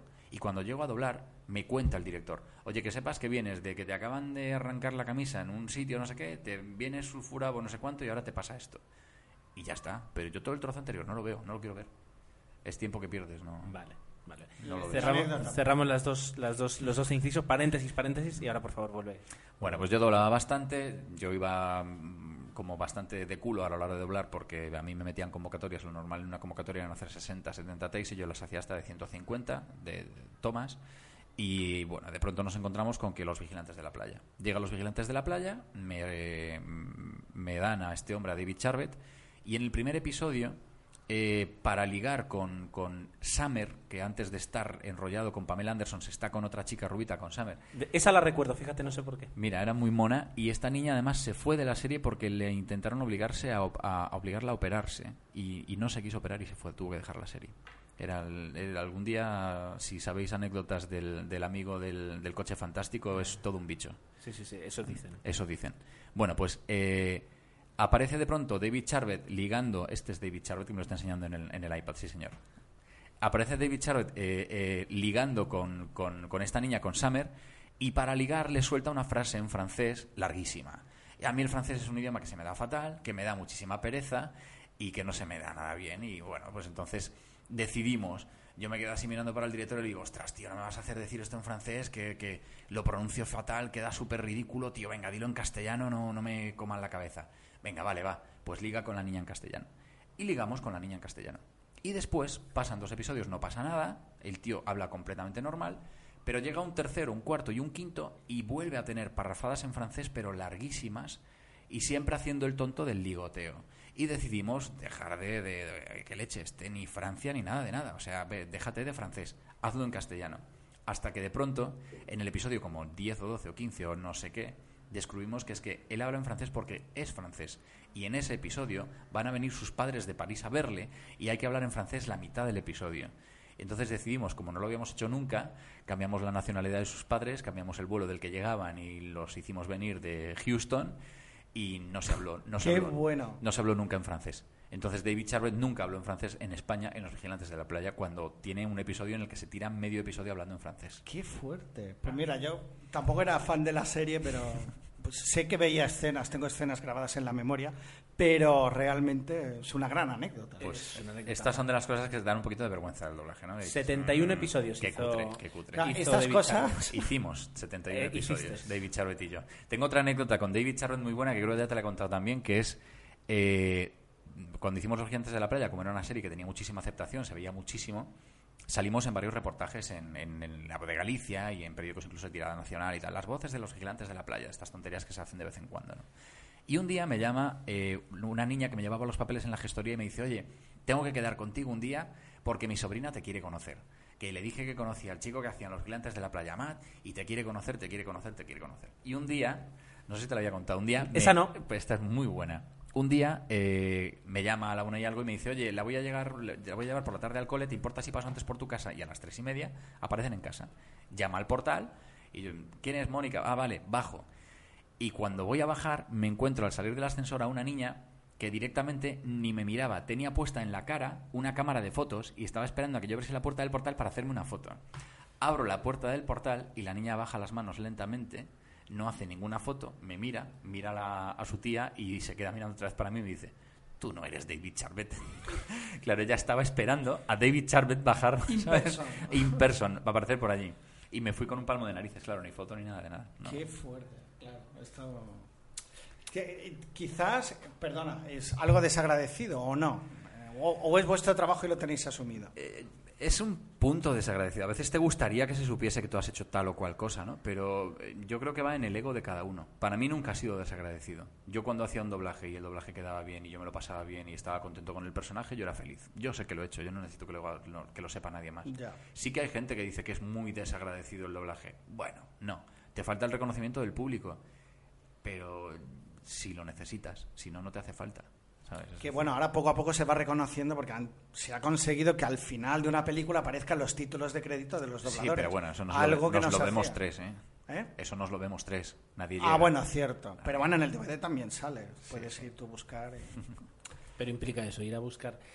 Ah, para ir cerrando, porque sí, podríamos estar horas eh, realmente, eh, preguntas que se- tú te das cuenta como, como ex actor de doblaje, cuando tú estás viendo una película doblada, eh, vas viendo los, los fallos, es decir, eh, ¿consigues, ¿consigues olvidar eso No. o, o no? No, de hecho, desde que. Bueno, a- ahora empiezo a ver más tranquilo el cine. Eh, me llamó mucho la atención en Toy Story una voz. ¿Cuál? Eh, no es un personaje muy importante, es una. Es la. Es una muñeca. Es que no lo quiero contar porque si no spoileo un poquito. Pero es una muñeca que aparece que tiene una voz mm, que creo que no le va nada. Y que además, por, por cómo habla y por cómo proyecta, me parece que es una persona que no tiene demasiada experiencia en doblaje. No será la vaquera. No, no, no, no, no. No. No, no, no, es un personaje nuevo. Es un personaje nuevo, no, no. personaje no. Sí. Vale, sí, sí, sí, sí, sí. Es verdad que eh, a mí hay un... Es una muñeca, si lo volvéis a ver, eh, veréis que le pasa como a Antonio Vale, Banderas. vale, es verdad. De pronto dices, ostras, ¿y esta voz? Pero a mí me da que ahí sí que puede ser que sea un personaje famoso. Mira lo que te digo y ahora no caigo. Pues probablemente. Sí, sí, Probablemente tiene toda hayan la puesto allí a, a hacer doblaje a la- Por ir cerrando, ¿qué piensas que los actores famosos doblen? En algunos casos creo que es bueno. Me acuerdo del doblaje de Monstruos del pez. Claro, es que si son buenos, me parece perfecto. Anabel Alonso, por ejemplo, Anabel Alonso. En, en- en- en esta película del pez, Mítico lo hace mí. perfecto. La tía es buenísima, ¿sabes? Es Entonces, mítico. no, solo me parece bien que lo haga, sino que me parecería bien que a partir de ahora haga más doblaje esta tía. Es una máquina. Pero en Espantatiburones, no sé si te En acuerdas. Espantatiburones no, el primer caso que fue un escándalo y que además hubo una movida brutal fue la de Mira quién habla, que era Moncho Borrajo, el bebé aquel que dices, por favor, Moncho Borrajo. por favor, acuerdo, sí. por favor, que me quiten a este señor de aquí. O sea, entonces, si está bien hecho, está bien hecho siempre. ¿Por qué no lo va a hacer un personaje famoso? Pero bueno, se demuestra, como decíamos con Antonio Banderas, que incluso el, el mismo doblarse no se hace bien. Ya, no, ya ni lo intenta Penélope Cruz, por lo que veo. Además, el, el problema con Antonio Banderas es el siguiente. Probablemente cuando él se dobla en castellano en una película en la que todos se doblan en castellano, porque por motivos de sonorización se doblan a sí mismos, no lo notas. Claro. Pero cuando se dobla, por ejemplo, en entrevista con el vampiro, donde todo el mundo habla así, O Filadelfia. y él intenta sacarse la voz de los huevos y no se los encuentra, tiene problemas, ¿sabes? O Filadelfia. Eh, Pero bueno, él lo ha asumido, se ha dado cuenta y, y fue él quien buscó a la persona que le es quería que no es que no es que lo asumas, es que te lo debe decir hasta el panadero. Claro. Es que es verdad que incluso pierde intensidad su, su propia interpretación. Claro, es que se mata. Eh, Porque es, es justo lo que le pasa a esta voz que os digo en Toy Story. Que todos llevan un, un nivel, ¿no? Todos Es están en verdad, un ahora plano. cuando lo has dicho y lo he pensado, me he acordado. Es que todos están en un plano y de pronto sale esta muñeca del fondo y habla y dices, Har, ¿qué te pasa a ti? ¿Sabes? A ver, un si alguien nos dirá quién es, momento. porque seguro que es famosilla. Seguro. Bueno, pues eh, la verdad es que te tendríamos que tener Volveré, como- volveré. te- sí, Volveré. exacto. Sí, eh, desde de, de hecho, eh, en- Marco, tiene. Marco, tiene, Marco tiene una frase mítica eh, en el programa de radio donde Sí, un día os contaré. un día vengo a contaros anécdotas. Sí, sí, de- sí, porque esa, esa es una, una anécdota, la de Burrum Burrum es otra anécdota y, y la verdad es que es, es un mundo, yo creo que es eso, es decir, que además debe crear mucha eh, eh, parroquia. Eh, tú contabas eso, que es decir, que en los estudios de doblaje incluso a veces eso, hay, hay parroquias de actores que a lo mejor tienen que hacer una hora y se quedan ocho horas y, y debe dar lugar para Claro, es millones de anécdotas. es- el- un estudio de doblaje es un sitio muy especial, porque tú vas allí y, bueno, supongo que es parecido a un set de rodaje, ¿no? O sea, tú te comes toda la mañana aunque vayas a grabar una escena de 10 segundos. Y sobre todo te la comes si resulta que tus tres minutos de intervención en la película están repartidos entre el minuto 1, el minuto 10, el minuto 25 y el minuto... O sea, prepárate porque te toca todo el día allí, te lo chupas enterito. Y entonces se dan unas situaciones muy especiales. La relación entre los actores de doblaje pues es muy especial y yo lo recuerdo con muchísimo cariño. Recuerdo a gente con muchísimo cariño. Y al contrario, cuando te llevas mal con alguien y te toca doblar con alguien con quien te llevas mal es un sufrimiento. Pero un sufrimiento. Pero ahí sacáis la vena de actores y hace que en el doblaje pues no Sí, se claro, no te enteras, pero bueno, lo pasas mal, ¿eh? Yo he doblado con alguien que te ponía tachones en el texto para ver si te equivocabas. Cuidado, porque en doblaje hay una cosa y es, si eres de mi cuerda y a ti te dan un papel, no me lo van a dar a mí. Si tú te mueres de puta madre. Jolines. Esto funciona así, ¿eh? Buah, bueno, acabemos ¿Ves? con una sonrisa. ¿Ves? En, con 00 Podcast no va a pasar esto porque si tú te vas, pues yo me quedo yo solo. ¿ves? Entonces no te voy a poner No tachones. tendrán- eh. no tendrán más regalos. Quiero decir, no te voy a cambiar los nombres de los actores americanos para que los pronuncias mal. No, yo, Gerardo directamente me corta como es el que edita. Había una broma, para acabar con una sonrisa, había una broma que hacía un, A ver, a ver. un- un actor de doblaje al que yo recuerdo con especial cariño, que era, que era Ricoy, que era un señor que, que tenía una voz especialísima y fantástica. Y Gonzalo Ricoy hacía una cosa siempre que era cuando llegaba al estudio por la mañana, cogía el periódico y decía, voy a ver las esquelas, a ver si se ha muerto uno de mi cuerda. Pues sí. Y, y era muy buena. Bueno, pues eh, Marco, eh, muchísimas gracias por, por haber eh, compartido todas, A todas vosotros estas cosas y a los oyentes por comerse esta Yo tostada. he disfrutado como un cerdo, como no hacía tiempo. No, sí, es en- decir- En un episodio, de verdad. Pocas veces tenemos la oportunidad de ver el cine eh, desde detrás de la pantalla un poco. Y menos eh, todavía cuando estamos hablando del doblaje, que es como una especie como de industria fantasma, que cuanto menos sepas de ella... De hecho, yo ahora ya menos, pero durante muchos años cuando aparecían en televisión eso de, de que aparecían la cara de los actores de doblaje, yo no quería verla porque hace que quieras una partida de ese Hombre, te momento. rompe el mito, ¿no? Es como ver a un locutor de radio. Eh, Sí, en parte sí. Exacto, o vernos a nosotros en persona en los podcasts, que decir, per- siempre perdemos, siempre Claro. perdemos. Eh, pero la verdad es que es eso, es muy interesante ver, ver conocer y, y de esa forma yo creo que podemos entender mejor el cine y disfrutarlo más. Eh, así que eh, ya te digo que esta no va a ser la última vez que tú vengas aquí. Eh, y que bueno, de, repetimos de momento, si os, ha- os ha enamorado la voz de, de Marco Taguas, podéis seguirla escuchando en, en Aeropodcast, eh, un podcast que ya va por la octava, novena, octava, Octava. octava, Hoy hemos subido el octavo publicación. episodio. Y que, y que desde aquí, pues, mira, pondremos un... Tomeo, que se encarga de las entradas, pondrá un enlace desde 00 Podcast, Of por favor, por favor. Y, Muchas gracias. Por favor, Tomeo, eh, apunta, añádelo al blog roll nuestro. Esa- claro, sí, sí. Vale, Ahora os dejo la lista de deberes. Vale, perfecto. Pues muchísimas gracias eh, por... Quería, antes de despedirlo, eh, un último matiz. Pero habla al micro. Para romper el mito, los que queráis poner cara, y, y un poco también era una de las motivaciones con las que nació el episodio especial de hoy, el- los enlaces que nos pasó Miquelete del documental, no sé si tú has visto, Marco, Sí. Voces en Imágenes, Sí, lo he que yo he visto los dos cortos, pareció una maravilla, porque además ahí podréis ver un poco eh, el origen del doblaje, se rompen unos cuantos mitos, ¿no? Porque el- se dice sí. que fue Franco quien impuso no. que las películas y tal, etcétera. Pues un poco quien, quienes queráis completar la experiencia que hoy hemos vivido aquí en 00 Podcast, os recomendamos el, el documental de Voces en Imágenes, que si buscáis en internet es muy fácil de encontrar, Sí, yo lo he encontrado, y merece la pena. Eh, la versión que está colgada en Facebook son dos trozos de 7 minutos, pero realmente dura una hora 40 minutos, que no lo dijimos la semana, perdón, en la quincena anterior, pero que bueno, así ya damos la guinda un poco ¿no? a, al tema del doblaje y espero, Gerardo, que Sale- lo veas a partir de ahora con otros ojos. Sale una persona, por cierto, y ya, y ya lo despedí, sale una persona que es Esquivias, eh, que es muy buen actor de doblaje, de hecho le conocéis porque es el actor secundario Bob, y etcétera, etcétera, etcétera, etcétera. Y, y Luis Esquivias es una de esas personas que no consigue hablar fuera del doblaje sin la voz del doblaje. Entonces a Luis Esquivias le pasan anécdotas muy curiosas, porque Luis Esquivias, de hecho en el documental lo cuenta, ¿no? va a poner súper al- a la gasolinera y el, ga- el gasolinero se queda así y dice, ¿usted es el actor secundario Bob? "Eh, no, yo quiero súper. Eh, Es duro, es duro. sí.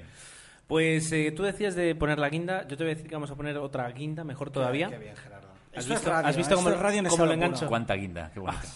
Que van a ser los comentarios de, de toda la quincena que vamos y los correos y el audio correo que tenemos que vamos a poder comentar enseguida. ¿Qué ocurre si juntamos a tres amigos en una mesa? Tío, ¿has visto los faros que me para el coche? Ya ves, colega, que te han costado al menos 300 pavos, ¿no? Pues por lo menos. Vaya pibón me ligué anoche. ¿Y qué ocurre si juntamos a tres amigas en una mesa? ¿Os habéis fijado en el camarero? Es el típico tío chulo de playa intentando ligar con nosotras. Hablando de playas, cuando estuve en Punta Cana había una calita que se oía el rumor de las olas. Hablando de rumores, ¿sabéis una cosa? ¿Qué? Me he enterado de un cotilleo ¿Qué? ¿Qué? es muy fuerte. Dilo, Dilo ya. ya. ¿Queréis saberlo? Pues escuchar entreamigaspodcast.blogspot.com.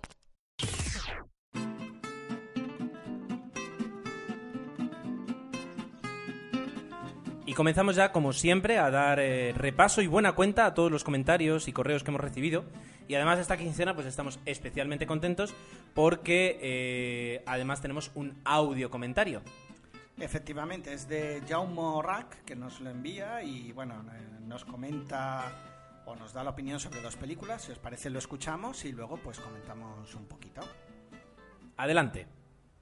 Hola, buenas tardes. Me llamo Jaime y soy uno de los oyentes de 00 Podcast. Eh, para empezar, enhorabuena y seguid así, que lo estáis haciendo muy bien y estoy disfrutando de verdad en este espacio de, cine. Bueno, yo quería grabar eh, este audio correo, eh, el primero que hago para aquí en, y- y en general. Y es que el año pasado salió una película que supongo que todos conoceréis, que se llama Dragon Ball Evolution de 2009. Y me gustaría hacer una pequeña crítica porque a pesar de que eh, lo hablé mucho con, con mis compañeros eh, y bueno, no fue una película especialmente acertada desde nuestro punto de vista, ¿no? Ah, supongo que hubo gente a quien, a quien le gustó, pero me quedó algo ahí, eh, me quedó algo que decir y, y al pensar en hacer un audio correo y decir, bueno, pues, ¿de qué, pe- de qué película me gustaría hablar? Enseguida se me ocurrió esta porque la verdad me supo tan mal el trato eh, que se le dio a la película que en un principio eh, ya solo por oír el nombre se te ocurren un montón de, de ideas y de personajes de, de las tardes sentado en casa esperando a que empezase otro capítulo que, que bueno que encima te solían dejar con las ganas y y más ganas tenías tú de, de al día siguiente de, de querer ver otro, ¿no? El trato que se le dio a la película no, me gustó nada en absoluto. Me pareció un- una falta de respeto desde mi punto de vista hacia todos los seguidores de una mítica saga y de tanto de, de la serie de televisión como de los cómics. A pesar de que los directivos dijeron que, que bueno, que no fue una película fiel a, la serie, sí que no tuvieron reparos en, en, bueno, en utilizar los nombres, los personajes y un poco eh, el argumento de, de la serie de cuando Son Goku es pequeño, que busca la bola de dragón de, de su abuelo y, y se encuentra con Satanás Corpetit. eh, yo le llamo así porque de pequeño, como muchos otros, lo veíamos por, por aquí, por el canal autonómico de, de Cataluña. Entonces, Bueno, esa es mi primera crítica que, que era para decir con la boca bien abierta que, que para nada fue una película desde mi punto de vista ni buena ni que merece se merece verla ni, ni bueno. Em, luego me, me gustaría dar eh, una opinión sobre una película que vi el año pasado. Se llama Hacia Rutas Salvajes. Eh, a pesar de que la película es del 2007 y está basada en un bestseller de a ver si lo diré bien, John Kraka- Krakauer. Y, bueno, el protagonista es Emil Hirsch, que es el mismo protagonista de la película Speed Racer. Se embarca en la aventura de saber qué pasa cuando un hombre sin recursos económicos, simplemente con sus habilidades y, y un libro que él lleva siempre consigo, eh, a ver qué pasa.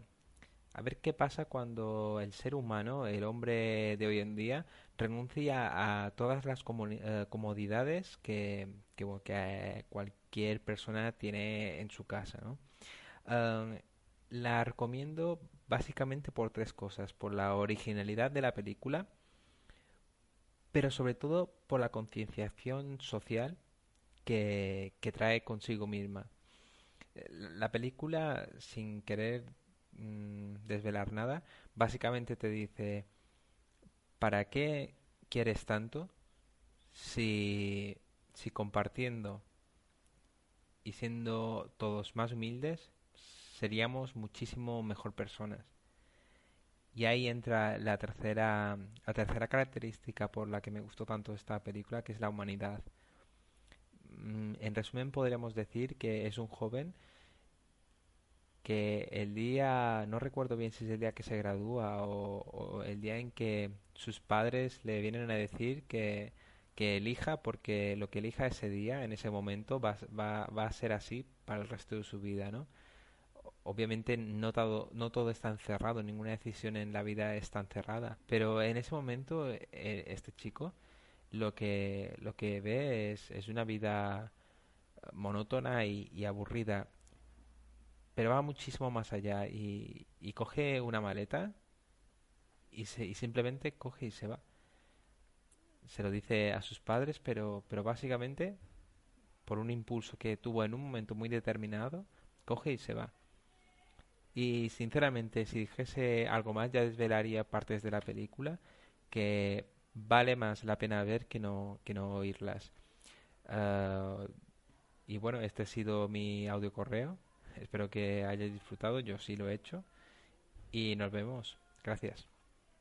Pues muchas gracias, Jaume, por dejarnos aquí tu valoración. Y ju- justamente, o da la casualidad de que no hemos visto ninguna de las dos películas, en el caso, en el caso de Dragon Ball, en mi caso por dos razones. Una, porque yo no fui fan de la serie, me pilló ya un poquito mayor, me sabe mal. Y segundo, porque ya había habido una avalancha de gente que hablaba mal de ella, ¿no? Un poco como comentas, pues que realmente eh, incluso lo- se tuvieron que disculpar y todo, ¿no? De, lo mal que se hizo esta adaptación, que bueno, yo creo que los verdaderos fans van a renegar y en el futuro será una en la que seguramente se será fiel. O, directamente en el futuro no se hará ninguna. Eh, hay ciertas historias que es muy complicado eh, tratar y cuando en lugar de intentar hacer algo diferente o, o simplemente desmarcarse, eh, se intenta copiar el éxito de algo que es imposible copiar, pues normalmente se fracasa. Entonces, eh, con, con, una, con, e- a- con esta aproximación veo muy complicado que se pueda hacer una película eh, que, que respete los, los, el éxito de, de Dragon Ball. Es que estamos hablando de además muchísimas temporadas, o sea que es Exacto. complicado. Y bueno, una recomendación, no he visto la película, con lo cual siempre se agradece. Es una, es- es una película, si no hay mal, eh, o sea, está dirigida por Sean Penn. El, en la carátula recuerdo que era un chico en el, en el techo de un, de un Exactamente. Y todo el mundo que la vio en su momento me dijo que era espectacular y que merecía mucho la pena ver. Así que eh, la pongo en mi lista de te- pendientes de ver y a ver si puedo, bueno, pro- para la próxima quincena o para la siguiente puedo traerla y, comentar mis impresiones. Pero por lo que has dicho, promete. Pues eso, hacia rutas salvajes, ¿no? De, de Penn. Y aparte de los del audio comentario que hemos recibido y que siempre os animamos, eh, ¿tenemos algún correo, Tomeu? Pues sí, eh, aparte de nuestro amigo Jauma, hemos recibido ¿Qué hemos recibido?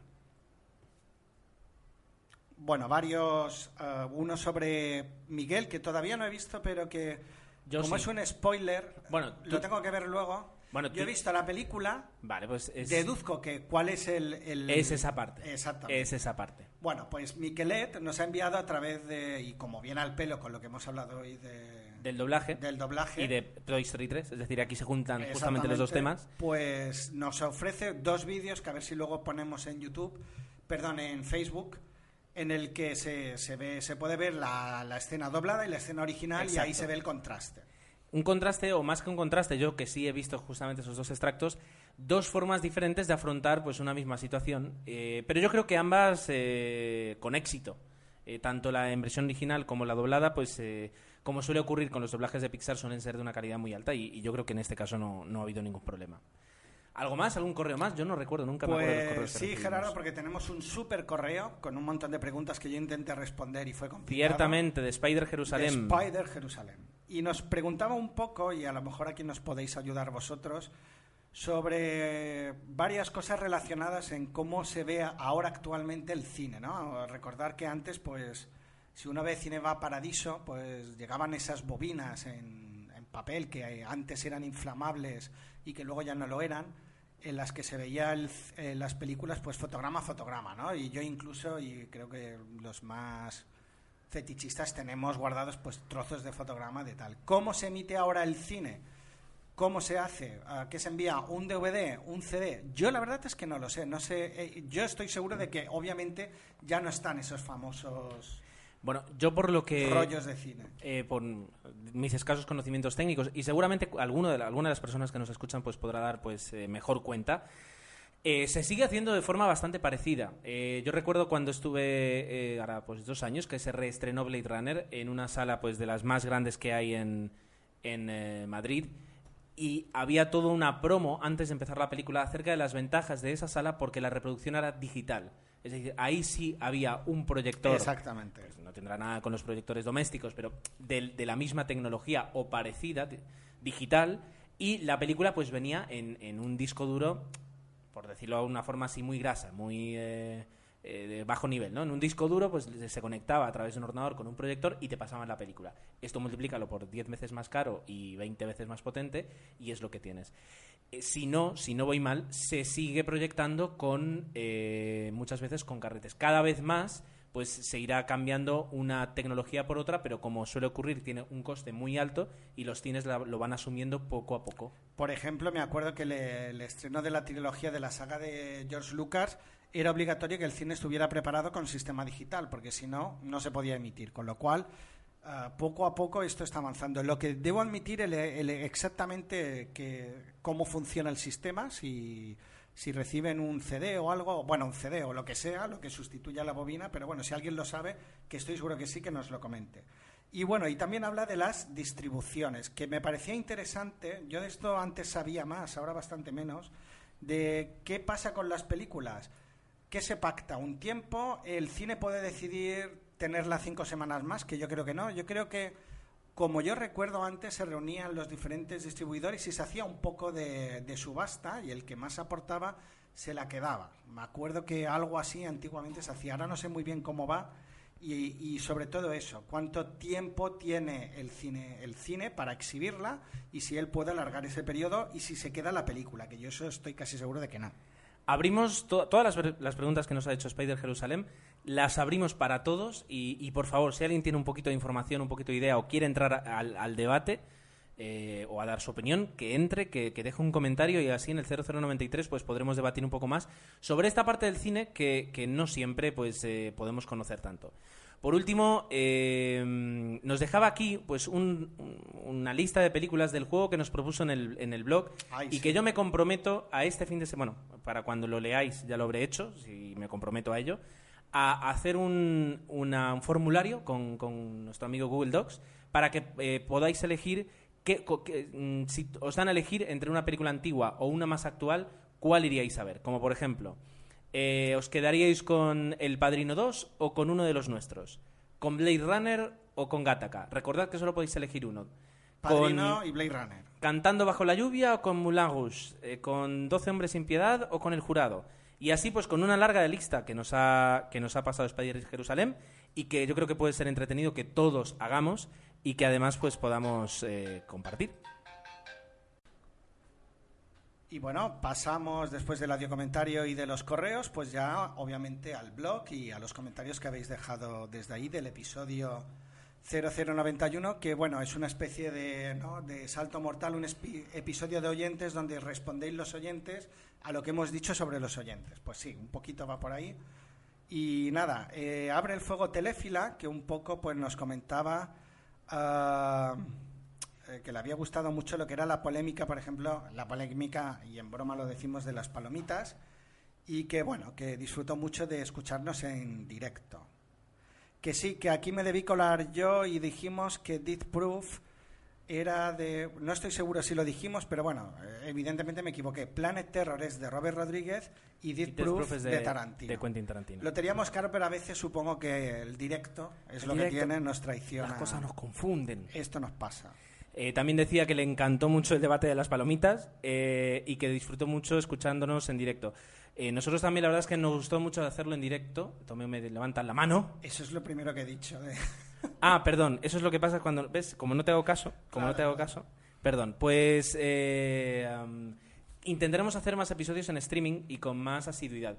Lo que ocurre es que no siempre, pues, eh, podemos. No pues, siempre podemos. Sí, hoy por ejemplo no ha sido posible, pero bueno, que Vamos a ver. Eh, Tyler Durden nos dice que, bueno, que nos escucha desde hace tres episodios, que nos felicita por el programa, dice que sigamos así por mucho tiempo, así lo intentaremos, y que sobre el debate de las palomitas te da la razón a ti. Eh, ya que el precio dice que lo como encuentra... la mayoría, pero bueno. no. Ya que el precio también lo encuentra abusivo, y es cierto que si no las quieres no las compras, pero no son un producto de lujo como para encarecerlas un 300% por el simple hecho de estar en un cine. Eh, dice que gr- gracias al especial de años 90 re- rescató Alien, el octavo pasajero, y estuvo muy bien volver a verla. Dice que ha envejecido muy bien, salvo una escena eh, aislada que canta un poco. Bueno. Pablo, desde México, pues también habla un poco de... Bueno, él dice que las entradas de cine, eh, y lo traduce en euros, están entre 3 y 5 euros y que también comparte que lo que es la oferta complementaria es cara y que quizás ahí está más vi- vigilado el tema de poder entrar cosas de fuera, ¿no? Igualmente nos hacía un poco de, de disección de lo que eran las palomitas y lo que suponen unas palomitas en microondas, el coste real y lo que realmente te pagan. Que eso era tam- también un poco el debate. Estamos de acuerdo en que nos pueden cobrar más y tal, pero obviamente eh, el hecho de lo que le cuesta a, a ellos la palomita y al precio que lo cobran, pues él calculaba que era un 800% más del valor real, con lo cual es una barbaridad. Imagínate que todo valiera en el mundo un 800%, 800% más y estaríamos locos. Bueno, lo que nos ha pasado con la, con las, con Mira, la vivienda, ¿no? Yo recuerdo, yo recuerdo que el, el anterior coche que tenía eh, se me rompió una piecita que era la que abría y cerraba el paso de una de las salidas de- del aire acondicionado. Era un trocito de plástico minúsculo. Eh, fui a la casa para comprarle el original y cambiárselo yo y me querían cobrar 40 euros por ese trocito de plástico. Es la ley de la oferta y la demanda. Como era un coche poco común y que era muy extraño encontrarlo en un, en un desguace, pues ellos sabían que tenían pues el mango de la sartén para, para cobrar eh, recambios. El día en el que, por ejemplo, aquí Telefelia nos dice, se extraña de que no les dejen eh, comer, meter comida en el exterior. Dice que en algunos cines de España pues tampoco dejaban, pero que como aquí tenemos la tradición de si no nos gusta algo, pues saltar- saltarnos la norma, que al final pues nos llevamos las palomitas, el agua, eh, las go- mm, gominolas de casa. Y que, por ejemplo, dice, decía que el viernes iba a ver Toy Story 3 y las palomitas se irán de casa, que para también, bueno, tiene su máquina palomitera y también le quiere sacar partido. Eh, así lo hice yo para Toys Story, no me queda más remedio, porque me costaron las cuatro entradas 38 euros en 3D, con lo cual... es- Dicen que eh, sí que elegimos comprarlas o no, pero es que roban porque no es lógico que algo que te cuesta tan barato te lo cobren tan caro. Un poco va por ahí. Eh, Juanan nos, eh, nos hacía una crítica constructiva en el que indicaba que la calidad del audio, la calidad del audio debería ser eh, independiente del, del streaming, que él pensaba que se iba a escuchar mejor y no igual que en el streaming.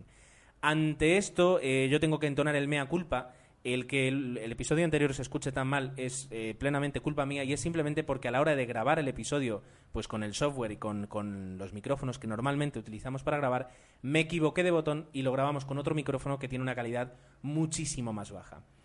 Eh, tan baja que incluso el audio que sacamos del streaming, y mira que es malo, tenía mejor calidad. Así que utilicé el audio que habíamos grabado del streaming para poder eh, montar el episodio.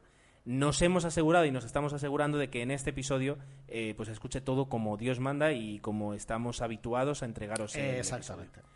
Spider Jerusalén, que aparte del mail que nos envió, pues ha dejado su comentario y bueno, está un poco más crítico de lo habitual con las películas, eh, dicho con todo el cariño, obviamente, y bueno, nos disecciona, en este caso New York I Love You, que la considera bastante mala y floja.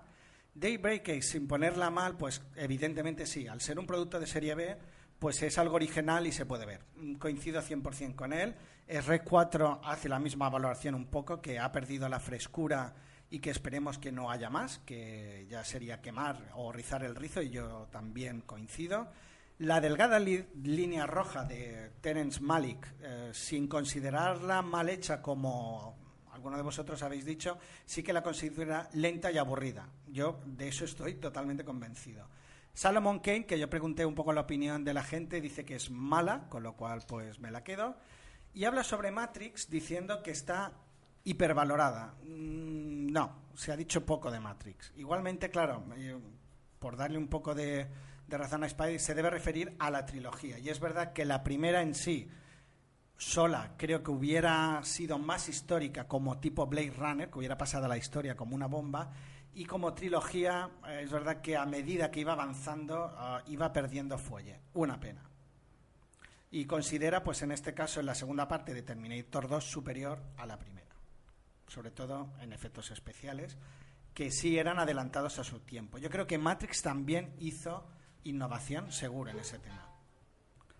Y para acabar el- la disección habitual de nuestro amigo Spider, nos comentaba un poco el tema de, de las palomitas y que bueno, que es verdad y que nadie puede eh, obligarte a, a no entrar comida en el cine, ¿no? O, o por lo menos a registrarte el bolso, entiendo yo. Pero por otra parte, sí es verdad que, que a veces cuando, y, y lo, lo comentaba Telefila, eh, vas a un concierto y cuando vas a un concierto no, no- mm, en la entrada te dice que está prohibido entrar comida, bebida, sí. eh, eh, que no puedes entrar máquinas de fotos, que tienes que guardarlas en el paquete del tabaco para que no te las confisquen. O en un campo de fútbol. Y entonces eh, yo creo que la lástima es que parezca que estás haciendo algo mal cuando te entras la botella de agua al cine. Y en ese sentido creo que todavía nos tenemos que quitar un poquito los complejos y decir, pues mira, hoy no me apetece comprarlo aquí, sino que lo traigo de casa. No, y yo, eh, que muchas veces lo he traído de casa, nunca he tenido un problema. En ese sentido es verdad. O sea, yo critico lo que es el precio, pero nunca he tenido ningún problema ni con acomodador, ni con nadie en la entrada. O sea, que en ese sentido, eh, bien.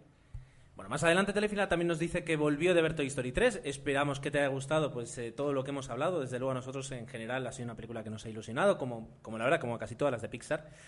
Eh, dice que se ahorró 6,80 euros, eh, 6,80 euros porque eh, mm, se dio cuenta que el paquete pequeño de palomitas costaban 2,50, 2,90 el mediano y 3 y, po- y poco el grande. Y que un combo de paquete pequeño y agua eran 4,20, entonces eh, hizo las cuentas y se ahorró pasta llevándose las palomitas de casa. Pues bien, es lo que decimos, que cada uno pues que cuide su economía como pueda. Dice que le gustó mucho y que, que agradeció que ampliaran el metraje respecto a lo que duraron las dos primeras. Si es verdad que la primera, la segunda yo creo que estaba sobre la hora y media, esta creo que debe estar sobre las dos horas. La primera duró una hora y quince minutos porque en el año 95 hacer una hora y quince minutos de, de animación por ordenador fueron años de esfuerzo, así que, pero sí, es verdad. Dice que se emocionó, como yo, al menos, lo admitió y que fue una- un toque entre fibra sensible y, eh, bueno, y de saber que esta era la última película, que la recomienda, que le- la historia le recuerda un poco la gran evasión. Mm, Ya lo hemos hablado y es que las películas de, de Toy Story siempre hablan de una evasión o de un rescate y eso es lo que también las hace tan, tan interesante. Bueno, por último, Pablo comentaba, haciendo referencia también al corto de Toy Story, que ya hemos hablado antes un poco, ¿no? En el, en- el comentario de Toy Story, pues que no le parecía tan bueno y, nada, que, le ha gustado bastante. Ah, bueno, dice que es la primera, ahora me estabas haciendo señales, no te entendía, que es la primera Toy Story que ha podido ver en el cine. Yo he tenido la suerte de poder verlas todas, pues a lo mejor es cuestión de edad, pero bueno. No, yo, te- yo, yo siendo bastante más joven que tú también. las También, me alegro. Y bueno, y nos comentaba pues lo que ha dicho antes, creo que era Spider, sobre Matrix, se queda con la primera y que la segunda y la tercera le parecieron malas.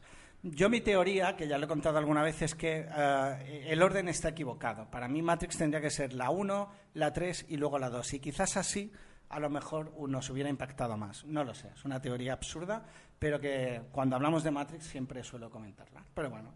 Y para acabar, bueno, Telefina decía, pues haciendo comentario un poco al final de Toy Story, que no vamos a espolear, pero que realmente la película de pe a pa eh, está bastante entretenida y completa, y que sí, que tiene muchos momentos emotivos. Y yo aprovecho para recordar lo que te dijo Miquelete, que no es Toys Story, es Toy Story. Sí, pero es que como ahora ya son tres, son Toys Stories, ¿no? O no, no cuela. Bueno, ya está. Hasta aquí eh, han dado los comentarios, hasta aquí han dado este programa eh, pues eh, tan singular, eh, porque por una parte hemos podido hablar de una gran película, una película que nos gusta mucho, y luego también hemos podido pues a ver, bueno, conocer un poquito más un mundo que siempre escuchamos pero no conocemos, que es el mundo del, do- del doblaje. Y aprovechamos para, para darles gracias a, Marcos que todavía, a Marco que todavía está aquí, pues por todas las aportaciones que, que ha hecho y todo lo que nos ha, nos ha iluminado acerca del mundo del doblaje. Nada, encantado, ha sido un placer estar con vosotros. Pues eh, quedamos dentro de dos semanas, eh, si todo va bien, en lo que será el episodio 0093 de 00 Podcast. Si, si sueltas el micro, podría hablar yo un poco también. No, que yo también me despido. Se engancha, ¿eh? Yo lo he visto. Sí, sí, Joder. total. Eh, agradecer a Marco también. Y bueno, voy a ir a lo fácil y diré yo la frase final y ya sí, ya acabamos y ya está. Una frase muy, muy, muy fácil y que más de uno seguro que ya tendrá en la cabeza. Hasta el infinito y más allá.